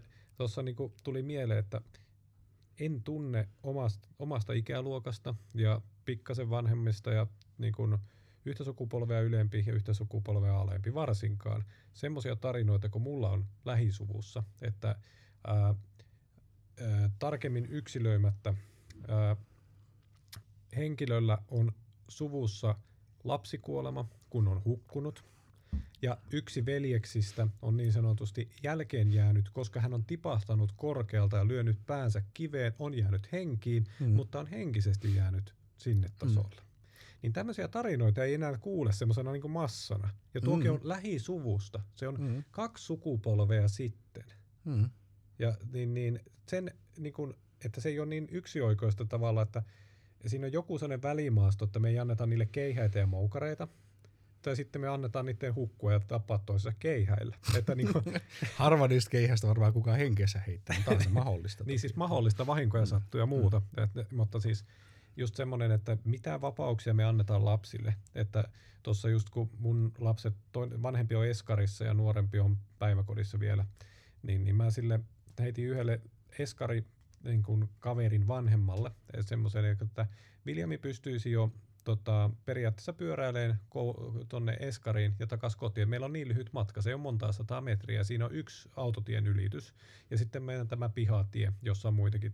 Että se, on, se on verran pätevä kuitenkin, että se pystyy ajamaan. Niin vastaus sillä oli se, että jos sä pistäisit sen yksin tulemaan, niin se soittaisi Eskarista sosiaalihuoltoon. Mä en, O- mä en, pidä, oikeesti, en, oikeesti. en tiedä pitääkö Vai- paikkaansa, se vaan Vitsi, sanoo näin. niin. Et Siis, että, siis taisi vähän niin kuin lii, liiotella sillä tavalla, että sitä piettäisi ehkä kummallisena, että päästetään las, lapsi meneen eskariin yksin. Mm. Että siis, ei, mä en ole koskaan tavannut siis tuolla eskarissa sitä, että sinne kukaan lapsi tulisi yksin. Kaikki Mm. tuo, vanhemmat tuo aina toisen, Mm. mutta senkin voi selittää osiksi sillä, että useimmilla on enemmän kuin yksi lapsi, jolloin sinne tulee muita niin nuorempia vaikka mm. matkassa, mutta ajatus vaan se, että mä muistan, että mä oon kuitenkin eskari-iässä jo pyöräillyt siellä kannuksessa niin ympäri niin periä. On, kyllähän mekin Imatralain tuota ryssen granaatti tulee siivittämänä sinne tuota kouluun omaa kaivamaa juoksuhautaa pitkin mentiin silloin tuota jo, että nyt kyllä ne on muuttunut ajat siitä. On, on. Ja siis en nyt halua mitään siis hysteriaa sen puolesta, että niin lapset pitäisi päästä pellolle juoksee yksi alasti ja tehdä mitä haluaa mm. ja syyä multaa maasta ja niin poispäin, mutta siinä on just sellainen kultainen keskitie. Siinä on joku, joku on väli, että tavallaan mennään vähän niin kuin reunassa toiseen, nyt me ollaan taas siinä toisessa reunassa. Nimenomaan. Tuota, että sitten pitää suunnilleen niin järjestää jonkinnäköisiä leirejä, missä tehdään niin kuin rahaa vastaan niitä semmoisia temppuja, mitä me tehtiin pentuna kaiken aikaa. Mm. Mutta ehkä se on se hinta siitä, että sitten ei ole niitä erinäköisiä kuolemia ja vammautumisia niin isossa tai pienemmässä mittakaavassa niin paljon. Että sieltä kai se tulee. Joo, ja sitten tämä, niin kuin, tämä linkittyy siihen, tämä riskisietokyky semmoiseen, ää, niin, niin, niin, että meillä on liikaa tietoa. Ja se tuo sen pe, niin pelon tunteen tietyllä tavalla. Eli mitä enemmän sä tiedät vaikkapa niin kuin taudeista, että miten mm-hmm. taudit välittyy ihmiseltä toiselle ja tai mitä kautta olkoon siis elämistä ihmisiä ja niin poispäin, miten virukset toimii, minkälaisia viruksia on liikennä, miten bakteerit toimii, minkä, miten niin kuin, vaikkapa auringonvalo ja melanooman yhteys, että semmoinen on olemassa, mm. mutta se, että jos sä vil, nopeasti vilkaiset aurinkoon päin, niin et sulle välttämättä tuu melanoomaa, mutta että siis tieto siitä, että se on mahdollista ja tässä on olemassa korrelaatio. Mm. Se voi olla ihmiselle aivan liikaa, varsinkin terveyteen liittyvissä asioissa, koska äh, vaikka se riski olisi älyttömän pieni, niin jos se realisoituu, niin se on niin valtava, että sä et, niin kuin, ei pysty käsittämään sitä. Ja nyt ajatellaan vaikka tämmöistä, ei tarvi melanoomaan asti, me otetaan se pieni lapsi taas.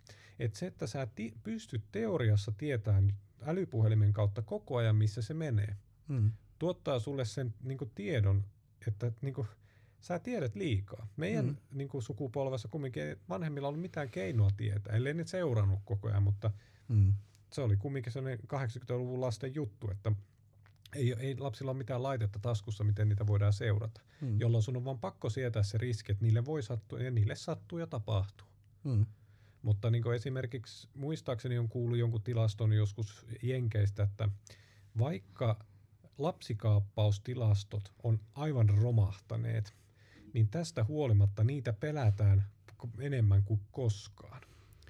Joo, niinhän se on tuo niin kuin, just Dara O'Brien, tämmöinen loistava tuota Irkku stand-up-komikko, niin se kanssa se ihan samalla väittelee siinä, niin kuin, että, tuota, että niin zombihyökkäysten määrä on nykyään tuota, aika lailla pieni, mutta kansan pelko on kasvanut huomattavasti viime vuosien aikana. Että se, kanssa, et se on nimenomaan juuri tuo niin se, se huoli, huoli ja pelko siitä. Ja se on juuri, ja sitten eihän sitä tarvitse itselle joku kremppa olla ja rähyt sitä sitten iltamyöhään Googlesta katsomaan, niin sehän on vähintäänkin niin Ebola-saire tai mm. lepra tai jotain vastaavaa, Joo. mikä sinun on nyt iskenyt. Aivolepra. Aivolepra vähintään, se on se yleisin, yleisin mikä se suomalaisiakin vaivaa. Niin, niin tuota, on, on siinä kyllä osaan tottakin, varsinkin just semmoista niin kuin kuratoitua tietoa tai sitten semmoista, että siinä olisi niin kuin jo, jollain tavalla suhteutettu se, että oikeasti maailma – maailman historia tuntee kymmenen tämmöistä tapausta, että luultavasti et ole yksi niistä, mutta tuota, kun se puuttuu niistä. Niin,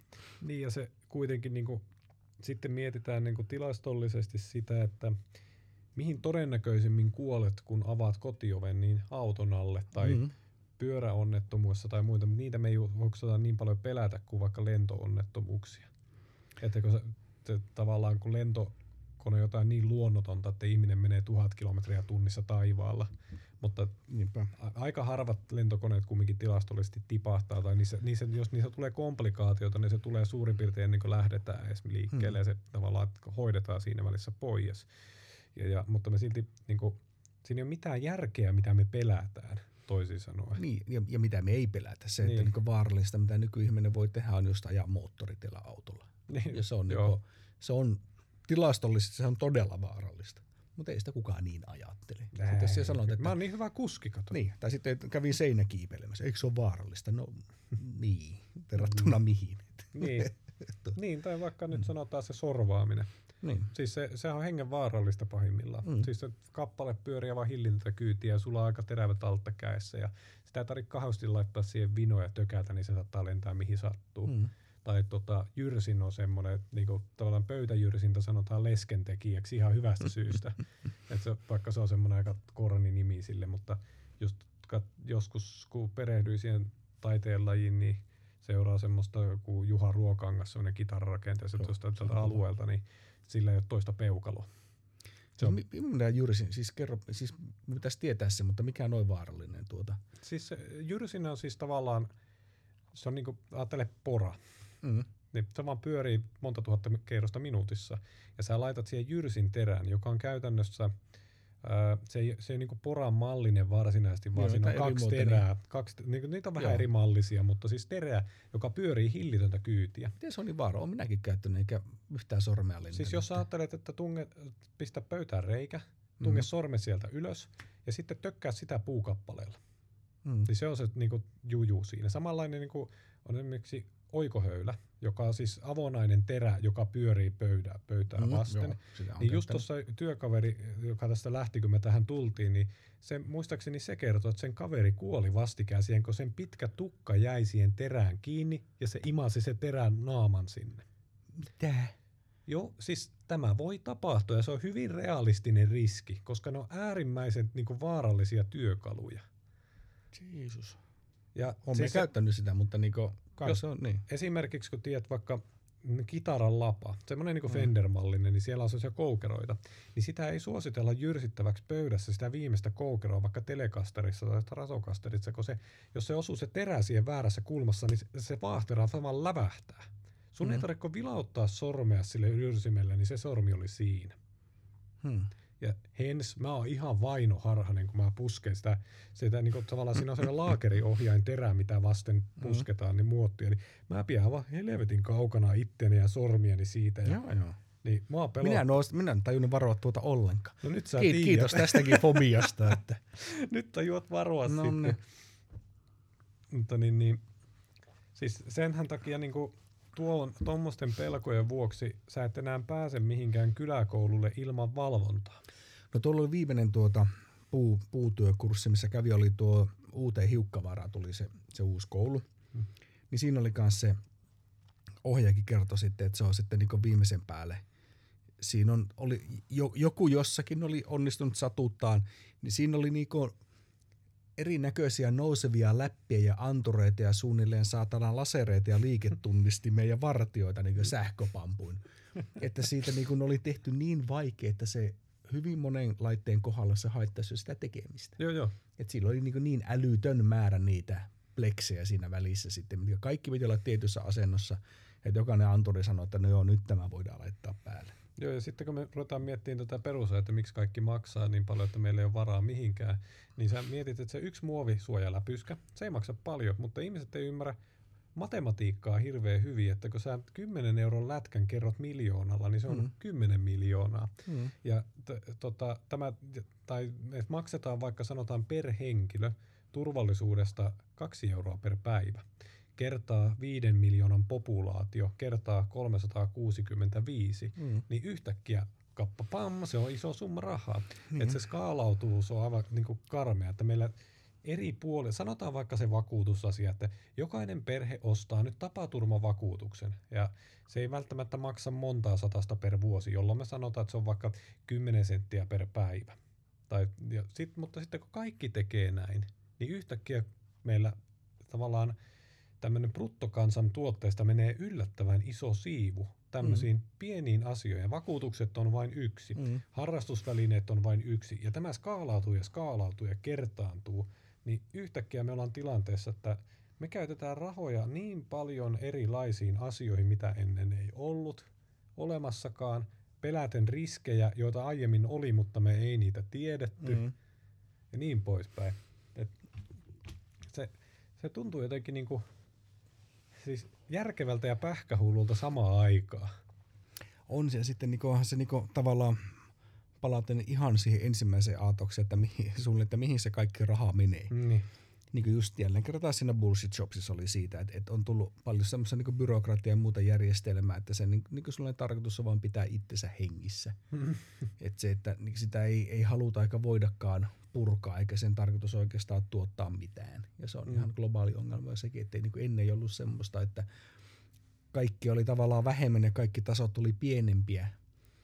Ja, ja en, en sano, että kaikki byrokratia on pahasta, mutta kyllähän se on mitä joka ikinen vaalin alla tai muuta budjettiriihiä on ja muuta tämmöistä, niin kyllähän ne, ne, ne määrät, mitä siihen menee, niin on, on aika, aika hurjia. On, ja sitten just, että mitä sieltä saadaan pihalle ja, ja, ja niin edelleen, niin tuota, se on, on hyvin, et vielä toistaiseksi se on semmoinen, että sitä ei oikeasti niin saa edes niin virallisesti tai niin vakavissaan kauheasti niin tutkia tai miettiä, että mitä me nyt lakkautettaisiin vaikka tuommoinen virasto tai muuta.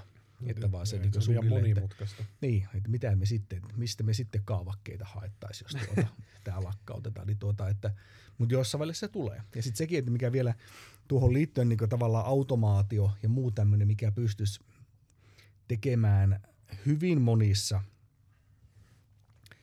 virastoissa ja byrokratian rattaissa niin todella ison osan sitä työstä, jos vaan se laitettaisiin niin niin käytäntöön. Ihan jos jälleen kerran ajatellaan vaan niin kuin parjatun tehokkuuden tai kustannusten tai ihan vaikka jopa niin kansalaisen asiakaskokemuksen kannalta, niin voisi olla todella paljon parempi, että siinä se algoritmi laskee sen, että saatko sinä jotain, oletko sinä oikeutettu johonkin ja niin edelleen. Sen sijaan, että siellä on joku elämässä kyllästynyt virkamies, mikä sitten käsittelee se, kun käsittelee ja, ja saattaa olla niin kuin – värittynyt tai mm. muuta tämmöistä, että siellä tulee sitten, tuommoinenkin on mahdollista sitten, että sieltä tulee se. Ja sitten vielä tähän lääkärikaveriisi viitaten, mikä tuota sanoi, että kustannukset nousee, niin siitä on nyt jo viime vuosina tullut jonkin verran tuota ihan käytännön todistusaineisto, että monien diagnoosien kohdalta niin kone pystyy hoitamaan ne paremmin kuin lääkäri. Mm. Eli sinne syötetään ne oireet totta kai siis se, se pitää kategorisoida tai muuta tämmöistä, mutta siitä tulee koko ajan parempi. Ja sitten se on vielä se, että se pystyy löytämään ne täysin oudotkin. Koska sillä ei ole mitään ongelmaa käydä läpi niin miljoonaa tutkimuspaperia tai muuta niin sekunnissa, kun taas niin yksittäinen ihminen ei ihan siihen pysty. Et jälleen kerran sekin, että lääkäreittikin työstä, jos, jos halutaan, niin pystytään ja tullaan automatisoimaan iso osa, mikä varsinkin liittyy diagnooseihin ja muihin, niin ihan jo lähivuosien aikana. Ja se ei ole edes niin oma mielipide, vaan ymmärtääkseni ihan jo aika, aika lailla faktaa. Niin, jos sä mietit sitä auto, autohuoltoesimerkkiä, niin siellähän se on viety jo sinne pisteeseen plug in ja mm-hmm. se kone kertoo mikä on vikana, että sä niin. tarvitse mitään mekaanikkoa diagnosoimaan sitä autoa. kilkutella eikä kuulostella eikä ei. Kaasutella, että se on aika selkeä homma. Niin se, no tuohon puhun, niin mitä byrokratia, niin minulla on tähän liittyvä teesi, oho, joka on, oho, no niin, tota, kompleksisuus ja byrokratia lisääntyy, joka se ei välttämättä ole huono, ja hyvä, huono tai hyvä asia pelkästään, mutta se vaan maksaa. Mä otan tämmöisen työelämäesimerkin, kun on tuossa sanotaan sitä melkein aiemmaksi elämäksi, kun siitä alkaa olla sen verran aikaa, että mä pyörin laatustandardien maailmassa terveydenhuollon puolella, joka niin kuin, suuri osa ihmisistä ei tajua, mistä on kyse, ja mäkään tajunnut, kun siihen työhön lähi. Että Minä olen puljannut myös jonkin verran laatustandardia niin, se, että, aikana. Niin kun me ajatellaan, että kun siis lukee isojen konsernien, niin itse asiassa niin korkeakoulussakin laatupäälliköitä. Ei se niin semmoisia asioita ennen oikein ollut olemassakaan. Mä muistan, kun yliopistossa oli op- opiskelemassa, niin mä en ymmärtänyt, mitä tarkoitettiin auditoinnilla nyt mä tajuan, mutta silloin mä, mä olin auditointihaastattelussa, eikä mä tajunnut, mitä sillä tarkoitetaan, mm. koska se auditointijärjestelmä ei tarkista laatua, vaan laadun varmistusjärjestelmän toimivuutta. Mm. Ja nyt sitten, kun sitä lähdetään pähkäille, että no mitä järkeä siinä on? No onhan siinä järkeä, mutta se palaa siihen vähän siihen riskin niin kuin sietämiseen, että laatustandardin tehtävä on standardisoida. Eli että meillä ei tule laadullista vaihtelua, oli se laatu hyvää tai huonoa, mutta ei ainakaan vaihtelua. Mm. Ja sitä vasten niin suunnitellaan kaikenlaisia järjestelmiä, että on hoitoohjeita, mikä terveydenhuollon puolelta. Hoitoohjeet ovat kaikille samat, jolloin lähtökohtaisesti hoitosuoritus standardoituu. Siellä minimoidaan sen yksilön mahdollisuus vaikuttaa laatuun. Niin semmoinen sooloilu hyvässä ja pahassa. Niin, joka nyt näkyy vaikka tuommoisilla, niin kuin ajatellaan ravintolapuolella, se tarkoittaa, että niin verrataan tuo, että McDo, e, e, eurojuusto, mikä nykyään maksaa euro 10 senttiä knoppitietona, ei ennen. Ei ennen. Mm. Ennen oli kaikki hyvin ja euron juusto oli euron. Mutta siis se, se aika hankala nähdä, että se euron juusto maksaa eri, tai siis ma, maistuu kauhean erilaiselta näissä muutamassa mäkkärissä, mitä täällä Oulussa on. Mm. Ja se pointti on kokonaan siitä, se on standardoitu. Ja sitten taas, jos me mennään yksilö, mennään kauppurivitooseen tai jonkin tämmöiseen, niin saattaa olla, että hyvänä päivänä kokki tekee vähän paremman purilaisen kuin toisena päivänä. Mm. Että siis ei ole standardoitu niin pitkälle sitä hommaa. Ja se on vaan semmoinen riski, mikä sun pitää sietää, kun sä haluat jotain tämmöistä kustomia tai jotain muuta. Mm. Mutta terveydenhuollon puolella me ei haluta sitä ottaa, ja täysin ymmärrettävästi. Ja sitten sun pitää ruveta maksamaan siitä laatustandardi ISO 9001 tai ympäristösertifikaatti 14001. Ja niin kuin vaikka ympäristösertifikaatillakin, nyt kun tuossa ton Kreetan puhe on niin kovasti pinnalla, niin siis... Älä se, nyt monivalkoinen mies on suutu, tuota, so, satuttanut sielunsa ja suolensa siihen. Kaikki, kaikki satuttuu koko ajan. Että mä, mä en jaksa siitä edes niin loukkaantua, että kaikki on loukkaantuneita niin nykyään koko ajan, mutta että, niin, niin, pointti se, että Harva meistä on sitä mieltä, etteikö ympäristösertifikaatissa mainitut asiat olisi tärkeitä, että meillä tavallaan ympäristöasiat on taketilla. Se vaan maksaa. Ja siis me ollaan valmiita maksaa siitä, että esimerkiksi kun tuolla terveydenhuollon puolella esimerkiksi, tota, miten, mitä me tehdään ruiskuille, kun me niitä rokotteita annetaan niin mm. miten me hallitaan sitä jätevirtaa? Tämä tulee aivan posketon määrä. Että ihmiset eivät tajua, että kuinka paljon Oussista tulee jätettä. Se on mm. aivan järjetön määrä. Mm. Ja siis ne ei ole mitään semmoisia, että sä voit tehdä jonkun orgaanisen neulan. Sun on pakko tehdä se metallista. Tai mm.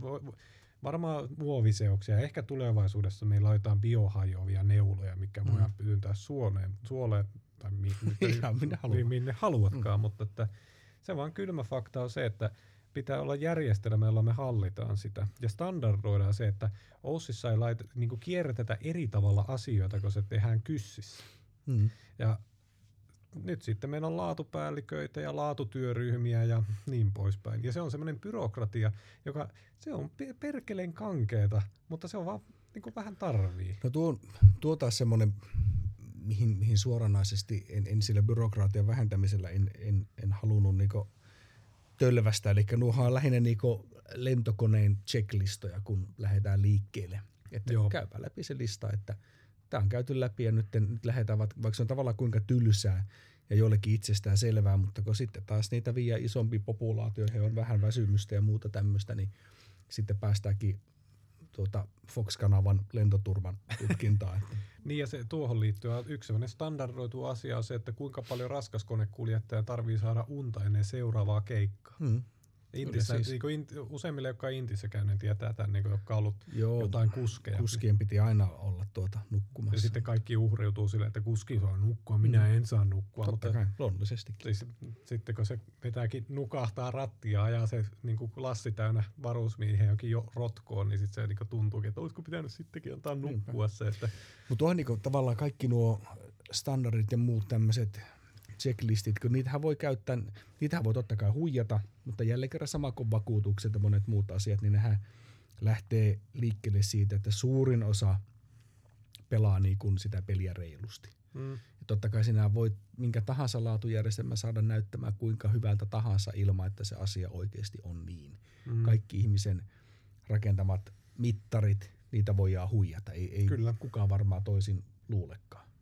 Mutta just siinä se, että se tuota, että ne tulee tehtyä oikein, niin tuota, kyllä se nykyään käytännössä vaatii sen, että siinä joku tuommoinen standardi on. Ja tuosta oli just mieleen niin taas sivukevennyksenä, aikanaan tuli joku A-studio tai tämmöinen, missä tuota oli joku venäläinen lentotukikohta, missä tuota lentäjien lentokykyä mitattiin käytetyn kerosiinin määrällä, mikä tavallaan on niin järkeä käypää.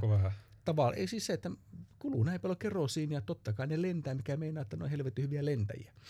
Kunnes sitten lähikylässä tuota, vesihoitovesi alkoi maistua pahalta ja ne huomasi, että ne oli sitten losottaneet sen kerosiinin tuota maahan, mistä se oli mennyt pohjaveteen. Niin siis, että par- on parempi lentää, jos käyttää enemmän polttoainetta. Niin siis, niin, joo, siellä mittari on asetettu sille, että kun kerosiinia menee riittävän paljon, niin totta kai heidän lentäjät on hyviä. Ja ne hoksasi jossain vaiheessa tosissaan, että no, voidaan laskea tämän maahan eikä tarvitse lähteä lentämään ja voi tehdä vaikka jotain muuta tälle. Eli jälleen kerran, jos mittari on asetettu tyhmästi tai se on jotenkin muuten niin kuin epäreilu tai tämmöinen, niin ihminen on äärimmäisen kätevä niin löytää joo, sitten joo. niitä porsaanreikiä ja käyttää sitä väärin. Kaikki, Mutta... jotka on myyntityötä joskus tehnyt, niin tietää, niin kuin tämä, että mäkin olen ollut joskus opiskeluaikana muun muassa oli matkapuhelinliikkeessä ja siellä herättiin myyntitavoitteita, niin, niin, niin silloin ainakin siellä missä mä työskentelin, niin oli sellainen termi kuin paskakauppa, jota tehtiin siis sen takia vaan, että sä saat tilastot näyttää hyvältä. Mm. Nykyään ollaan jo paljon fiksumpi niissä mittaroinnissa myynnin osalta, että mitataan myös volyymin lisäksi laatua. Mm. Mutta siis sä saat, saat mitä sä mittaat. Mm. Ja tota, se on just tuommoinen, niin kuin, jos siinäkin niin kuin tullaan semmoiseen asiaan, että kun me ollaan niin neuroottisia nykyään, että me me saadaan mittaroitua asioita, joka varmaan liittyy siihen just, että meillä on tehokkuusvaatimuksia, että kun mä laitan euron tähän putkeen, niin mä haluan tietää tasan tarkkaan, mitä sieltä putken päästä tulee ja kaikki pitäisi pystyä tilastoimaan. Mutta sitten kun me ajatellaan vaikka niin niinkin monimutkaisia asioita kuin taiteen merkityksiä ja muita, niin sitä on tosi vaikea sanoa, että mihin ne eurot menee, että mm-hmm. mitä se, se tuottaa. Ja niin kuin vaikka se taloudellinen arvo versus sosiaalinen arvo, mikä on se niin kuin tavallaan se, se valomiekkapapaan juttu on siinä, mm, että mm. se, se niin kuin sosiaalinen arvo saattaa olla huomattavasti suurempi kuin sen taloudellinen arvo, joka kääntyy jonkun mutkan kautta valtavaksi taloudelliseksi arvoksi, mutta sen välitön taloudellinen arvo on mysteeri. Ja niin, niin sitä ei oikein pysty mitata. No sitten me Dorkana suunnitellaan semmoisia mittareita, että välittömät vaikutukset saadaan esille, vaikka että kuinka paljon ne valomekkapapat maksaa. Mm. Ja sitten me ei oteta huomioon sitä, että mitä, si, mitä jos ne ei tee sitä. Mitä mm. jos ne on kotona vaan. Mm. Niinpä. Et se on just, että kun monesti päätöksiä tehdään sille, että se yksi tyyppi saa sen oman bonuspatrissa näyttää hyvältä, ja se on hyvin tyytyväinen siihen, että tavallaan se tuho, mikä tulee tehtyä, niin se tulee niin kaukana joko muutama mutkan takana tai sitten se on siinä vaiheessa jo tekemässä tuhoa jossain muualla ja tuota se ei kopsaa sen nilkka, kuka sen päätöksen on tehnyt. Tämä mm. on ihan surullisen kuuluisa.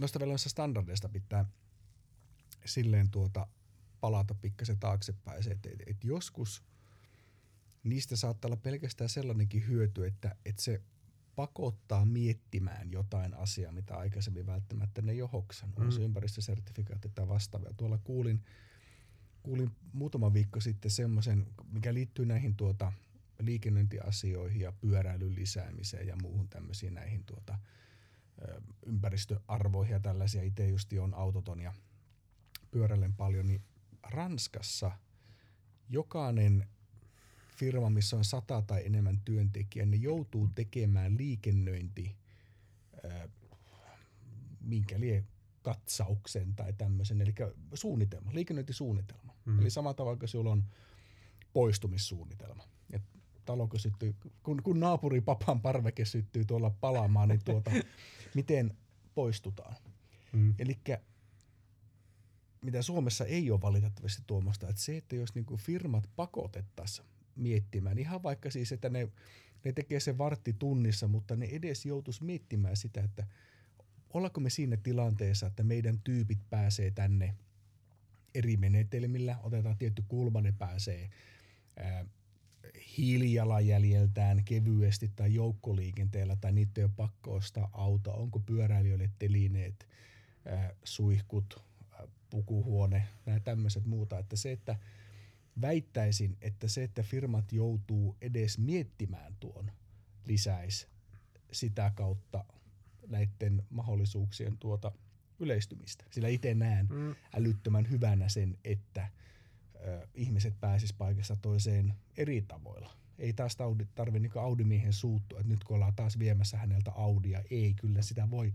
Audimies voi tuota jatkaa vaikka norppaöljyllä tehdyllä tuota pensalla ajamista, mutta se, että jos joku muu ei halua sitä, niin silloin on mahdollisuus mennä sitten sinne jollain muulla tavalla.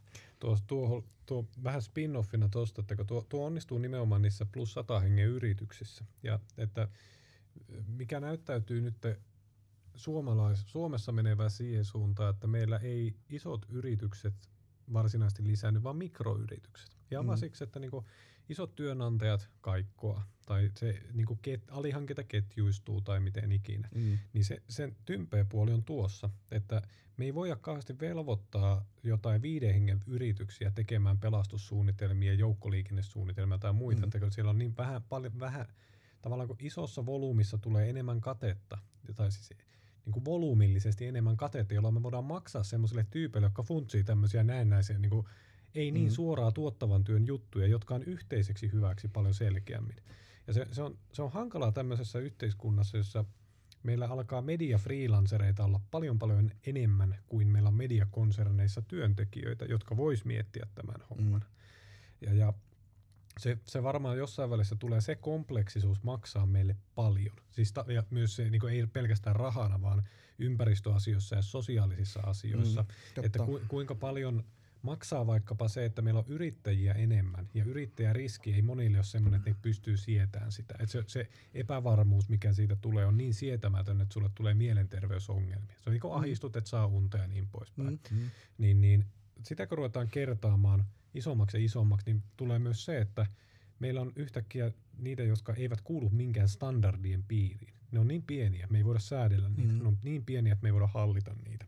Ni, niin meillä tulee yhtäkkiä yhteiskunta, joka ei ole niin kontrolloitu kuin suomalainen virkamies haluaisi. Ja se, se, voi, se voi johtaa hyviin tai huonoihin asioihin ja molempiin. Tuokin mielenkiintoinen, en ole tuota oikeasti miettinytkään. Totta kai siis... No kun mä oon tää pikkufirmamies niin. ja sä oot se sadan hengen yrityksen Kyllä, mies, kyllä niin... tuo tulee lisääntyä ihan varmasti. Kuinka paljon porukasta sinne tulee, milloinkin menee varmaan vaihtelee ja tuo hieno sadan henkilön ö, katto varmaan vielä auttaisi paljon. Mm. Mutta niin ajatus, ajatusleikkinä tuo on kyllä aika mielenkiintoinen, että noin varmasti tulee käymään se, mitä aikaisemmin puhuttui siitä, että meistä jokaisesta pitäisi tulla tavallaan – freelancereita, jotka myy mm. sitä osa itsestään, mitä haluaa, mihin haluaa, millä hinnalla haluaa ja milloin haluaa, niin tuota, tuohon mennä juuri sitä, että sitä mm. myöskin lähtee tuo, tuo tavallaan skaalaus tai skaalaetu tai tuo massan voima. Ajattelin, tuolla sosiaalipalvelupuolella muistaakseni näin on käynytkin, kun aiemmin laatustandardivaatimuksia julkisissa hankinnoissa ollut pienille yrityksille laatustandardin osalta. Eli mm. nyt kun se astuukin sinne voimaan, että sun pitää se pieni jonkunlainen ää, sosiaalipalveluita tuottava yksikkö. Sanotaan nyt vaikka siten, että sä niin kun, ää, autat, oot joku kotiavustaja, niin, niin yhtäkkiä sun pitääkin noudattaa tämä sosiaalistandardeja, sos, niin sosiaalipalveluilla asetettuja laatustandardeja, käydä se auditointirumpa läpi ja kaikki tämmöiset, niin ei, ei se ole mitenkään mahdollista pienyrityksille. Mm. Sieltä poistuu pikkuyritykset veke. Ja siis mm. se on, en tiedä onko se hyvä vai huono asia. Sen hyvä puolihan on just se, että sitten sinne tulee isoja yhtiöitä, jotka pystyvät tekemään laatustandardien mukaisia juttuja. Ja sen negatiivinen puoli se, että kyllä meillä niin alkaa sosiaali- ja terveydenhuollon puolella olemaan enemmän ja enemmän uutisia, että ne omistajat eivät ole eettisesti kestävällä pohjalla. Mm. Et sitten ne rahat valuu johonkin pääomakonserniin juuri niitä, mitä sä sanot, että että ketkä saa eniten rahaa, niin ne on niitä, jotka on missään tekemisissäkään sosiaalipalveluiden kanssa, vaan ne omistaa ne. Mm. Toista sitten, jos se standardi on niin monimutkainen, että kun kummiskin niillä pitäisi joissain määrin vaan niin määrämuotoista osin itsestäänselvyyksiä, mm. niin onhan se tavallaan vähän se standardin vika, jos siitä tulee niin vaikea kanke, että se, sen alan ammattilainen ei sitä hoksaa tai pysty tekemään. Eli mm. kyllä se varmaan siinäkin jälleen kerran sitä pitäisi olla vastaa sieltäkin päin, että jotta vaikka jokainen yksilö saadaan tekemään se, niin se mm. pitäisi olla sen verran helppo ja lyhyt ja kiinnostava ja muuta. Että et jälleen kerran siinä voi olla kyllä vikaa standardissa. No on se sillä mutta se ongelma tulee myös siitä, että se sama standardi pitää toimia kahden hengen pumpulle ja kahden tuhannen hengen pumpulle. Eli sitten sehän näkee nyt jo sillä, että Koitappa lähteä pienyrittäjänä taistelemaan AY-liikkeen juristia vastaan.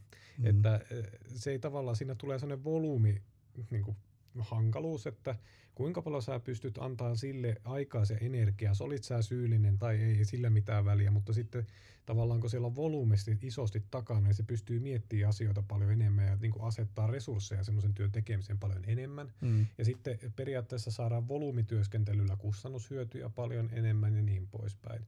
Et se, niin kuin, jos samalla standardilla koitetaan hoitaa pienyrittäjän homma ja valtavan konsernin hommat, niin se mä en usko, että se, se tulee koskaan olemaan sillä, että ne pystyy kilpailemaan samalla viivalla se iso yritys ja pikkuyritys. Mm. Ja, ja se niin kun, siinä vaan pitäisi oppia sietämään sitä, että sillä on hintansa, että me ei vaadita standardeja. Mm. Se, se taloudellinen ja sosiaalinen hyöty ja haitta on erilainen, kun me sovelletaan vaihteluväliä. Mutta kun ne, ne on niin, niin kuin pirullisen monimutkaisia – että kun se, mä en usko, että on mitään yhtä ratkaisua, että joo standardi, ei standardi. Siellä on joku kultainen keskitie, että minkä, niin kuin, ajatellaan, että mitkä asiat koetat, halutaan standardoida, että kuka saa opettaa hiihtokoulussa lapsille murtomaahiihdon alkeita tai laskettelualkeita, niin siihen vaaditaan hiihdonopettajakoulutus, mitä ei 80-luvulla ollut olemassakaan. Mm, Et silloin riitti, että kokenut laskettelija, hyväksi, hyväksi maineeltaan tunnettu tyyppi, näyttää lapsille vähän, miten aurataan. Mm niin nyt sun pitää olla käynyt koulutus. Ja siinä on niin hyvät puolensa. Mutta sen huono puolet sen kompleksisuuden myötä, niin meillä ää, tietyllä tavalla professionaalisuus lisääntyy. Eli mitä yksinkertaisempiinkin töihin tarvitaan koulutus. Ja mm. koulutus maksaa. Sitä kautta meidän yhteiskunta erikoistuu – ja yhtäkkiä meillä on semmoisia ammattinimikkeitä, joita ei ole ollut ennen olemassakaan taas. Hmm. Ja eikä nekään toimi ilmaiseksi, eikä ne oppilaitokset toimi ilmaiseksi. Ja sitten kunkin eri, o, eri osa-alueen äh, ikään kuin asiantuntemusta on vietävä eteenpäin, koska olemme varmaan niin samaa mieltä kaikki siitä, että asioiden pitää mennä paremmin huomenna kuin tänään, jolloin ope- tutkitaan enemmän, kehitetään hmm. laatua paremmaksi, koulutetaan ihmisiä enemmän – niin mietitään vaikka tämmöinen elinikäisen oppimisen ajatus, joka on semmoinen niin nykyään aivan self että kaikkien pitää työelämässä koko ajan oppia ja muuttua ja niin poispäin. No se, se maksaa. Ja siis taloudellisesti se maksaa. Sosiaalisesti mä en tiedä sen kustannuksia, että ajatellaan, että aika harvassa on enää niin, niin sanotut kulla, kultakellovirat, jossa – sä samalla linjastolla pyörittelet samalla lailla jotain kapuloita 50 vuotta ja kultakello käteen ja sitten mennään kuolemaan sinne kiikkutuoliin. Mm. Vaan nyt se menee niin, että nyt se sun työn luonne on muuttunut ja sinä et ole enää puuseppä, vaan sinä olet joku digitaaliajan joku seppä. Niinpä. Ja nämä niinku, siis kun mä en haluaisi olla se, joka motkottaa siitä, että nykyaika on kamala, vaan se, että se, se ei ole niin ykselitteistä, että se on hyvä tai huono. Mutta sen yksi puoli on vaan se, että se maksaa perkeleen paljon. On, mutta kyllä tuo että mistä ollaan paljon puhuttu viime aikoina se, että kun on tavallaan sinä kyllästyt tai stressannut tai palaat loppuun tai muuten jollain tietyllä niin alalla tai muuten vaan niin huomannut päätynees alalle, mistä nyt et enää tykkää. Hmm. Niin se, että niin siitä pois pääseminen sitten tai niin alan vaihtaminen, niin ei se ole niin sellaista – tosta vaan, että jälleen kerran pitäisi taas mennä johonkin koulun penkille ja mm. saada nimenomaan se uusi tutkinto, jotta voi, lähteä, jotta voi aloittaa niin kuin ihan uudelta alueelta niin kuin pohjalta. Että sieltä mm. tavallaan olet noussut jossain 15-20 vuodessa niin kuin siinä edellisessä niin kuin ammatissasi suht korkealle ja tullut siinä niin hyväksi kuin mahdollista ja sitten niin kuin päätetään, että no nyt sinä aloitatkin taas ihan alusta. Ja toki niin se monesti onkin, mutta niin se, että väittäisin, että, että vaikkakin totta kai se siinä tulisi jos jonkinnäköistä kaaosta ja laatuvaihtelua ja muuta tämmöiset, niin tavallaan, että ihmiset pystyis vaihtamaan jotenkin helpommin niitä tehtäviä, jopa ihan toimialaa, työtehtäviä ja niin edelleen, niin tuota, se lisäisi työtyytyväisyyttä ja sitä uuden oppimista ja semmoista vähentäisi leipäytymistä ja sanotaan, että 20 vuotta tästä eteenpäin, niin tämä varmaan helpottuu, mutta nyt kun niin kun, työn puolesta tapaa ja sitten niin kuin vapaa-ajallakin tapaa ihmis, niin kuin semmoista vanhempaa työsukupolvea, joka on tottunut vanhaan työelämään, niin sitten kun niiltä ruvetaan vaatimaan jotain somepresenssiä, että siis sä oot tyyli ollut vaikka jossain sanotaan tuotantolaitoksessa tehnyt ikkunoita elämästä, tai siis käytännössä olet liimannut tiivisteitä yhdellä linjastolla ja toisena päivänä vähän tehnyt puitteita ja niin poispäin, niin nyt sun pitäisi olla se tarinankertoja ja myyjä ja niin tavallaan kaikkia muita, niin se mm. ei, ei, se ihminen taivu siihen. Että se murros on aivan, aivan niin uskomaton, että niin, niin kuin, eihän kaikki, jotka osaa kirjoittaa, ei ole hyviä viestiöitä sähköisesti. Ja mm. tämä on niin ihan täysin ymmärrettävää. Ja varsinkin kun suomalaiset on keskimäärin ilmeisesti vähän jörömpiä, kun meillä ei ole mitään small talk ja jutustelukulttuuritaustaa, mm. niin sitten oletetaan, että vain sillä, että me ruvetaan puhumaan tästä digisomehumpasta, niin yhtäkkiä kaikki muuttuisivat kykeneväisiksi tekemään sellaista. Niin, niin joo, veikkaan, totta, että, totta. että se niin kuin 20 vuodessa se niin kuin helpottuu, kun meillä tulee tämmöisiä sukupolvia, jotka ei ole elänyt semmoista kultakerrovirkaa aikaa ollenkaan. Ne ei niistä mm. tiedä, mikä se on. Mm. Niin, niin, ei se varmaan meilläkään sitä ole, mutta me sentään tiedetään, että semmoinen aika on joskus ollut. Mutta semmoinen, sitähän nyt niinku puhutaan sillä tavalla, että nuorilla ei ole varmuutta työelämästä ja muuta. Se on vaan opittava sietämään. Että sama, mikä se freelancer yrittäjäriskiongelma on ikään kuin se, että harva yrittäjä oikeasti tietää kauhean tarkasti, että mitä ensi kuussa tai ensi vuonna tapahtuu. Että se on vaan mm. opittava sieltä, että toivottavasti tämmöisillä ponnisteluilla mulle tulee myös seuraava tilaus. Mm. Ja sitten taas isoissa konserneissa on semmoinen turva työntekijänä ole, olemisessa, että to, joku muu hoitaa sen homman. Mm. Että mä hoidan sen mun pestin ja joku muu hoitaa myynnin. Siinä on niin kuin hyvä puolensa. Mm. Ja se tuo semmoista tiettyä varmuutta. Mutta niin, niin, tämä niin elinikäisen oppimisen ja tämmöisen se tympeä puoli on varmaan jollain, joka koittaa miettiä tätä koulutusjärjestelmänä, niin se raapii varmaan päätä, että perkelekö noi suostu, että ne menee alakoulu, yläkoulu, lukio, yliopisto, tutkintopihalle, iso työpaikkaa, eläkkeelle, kuole. Mm. Että se ei menekään sillä vaan se meneekin jotenkin sillä, että alakoulu, yläkoulu, lukio, pari vuotta jotain ravintoladuunia, vähän mietiskele, mitä mä haluan elämässä, menen johonkin, ää, nykyään on ammattikorkeakoulukin olemassa kuitenkin, että me en tiedä mitä opintoasteita tulevaisuudessa on, sä käyt vähän mm. fiilistelee, vähän vaihdossa, et suostu menee opi, niin opiskelee siinä määrätyssä ajassa. Mm. Sitten laitetaankin opintotukille huomattavasti enemmän rajoitteita ja muita. Mm. Sitten se on pari vuotta työelämässä ja toteaa, että vittu mä en halua olla lääkäri, että mä haluan mieluummin olla joku muu. Mm. Ja sitten lähdetään uudestaan siihen putkeen. Ja mm.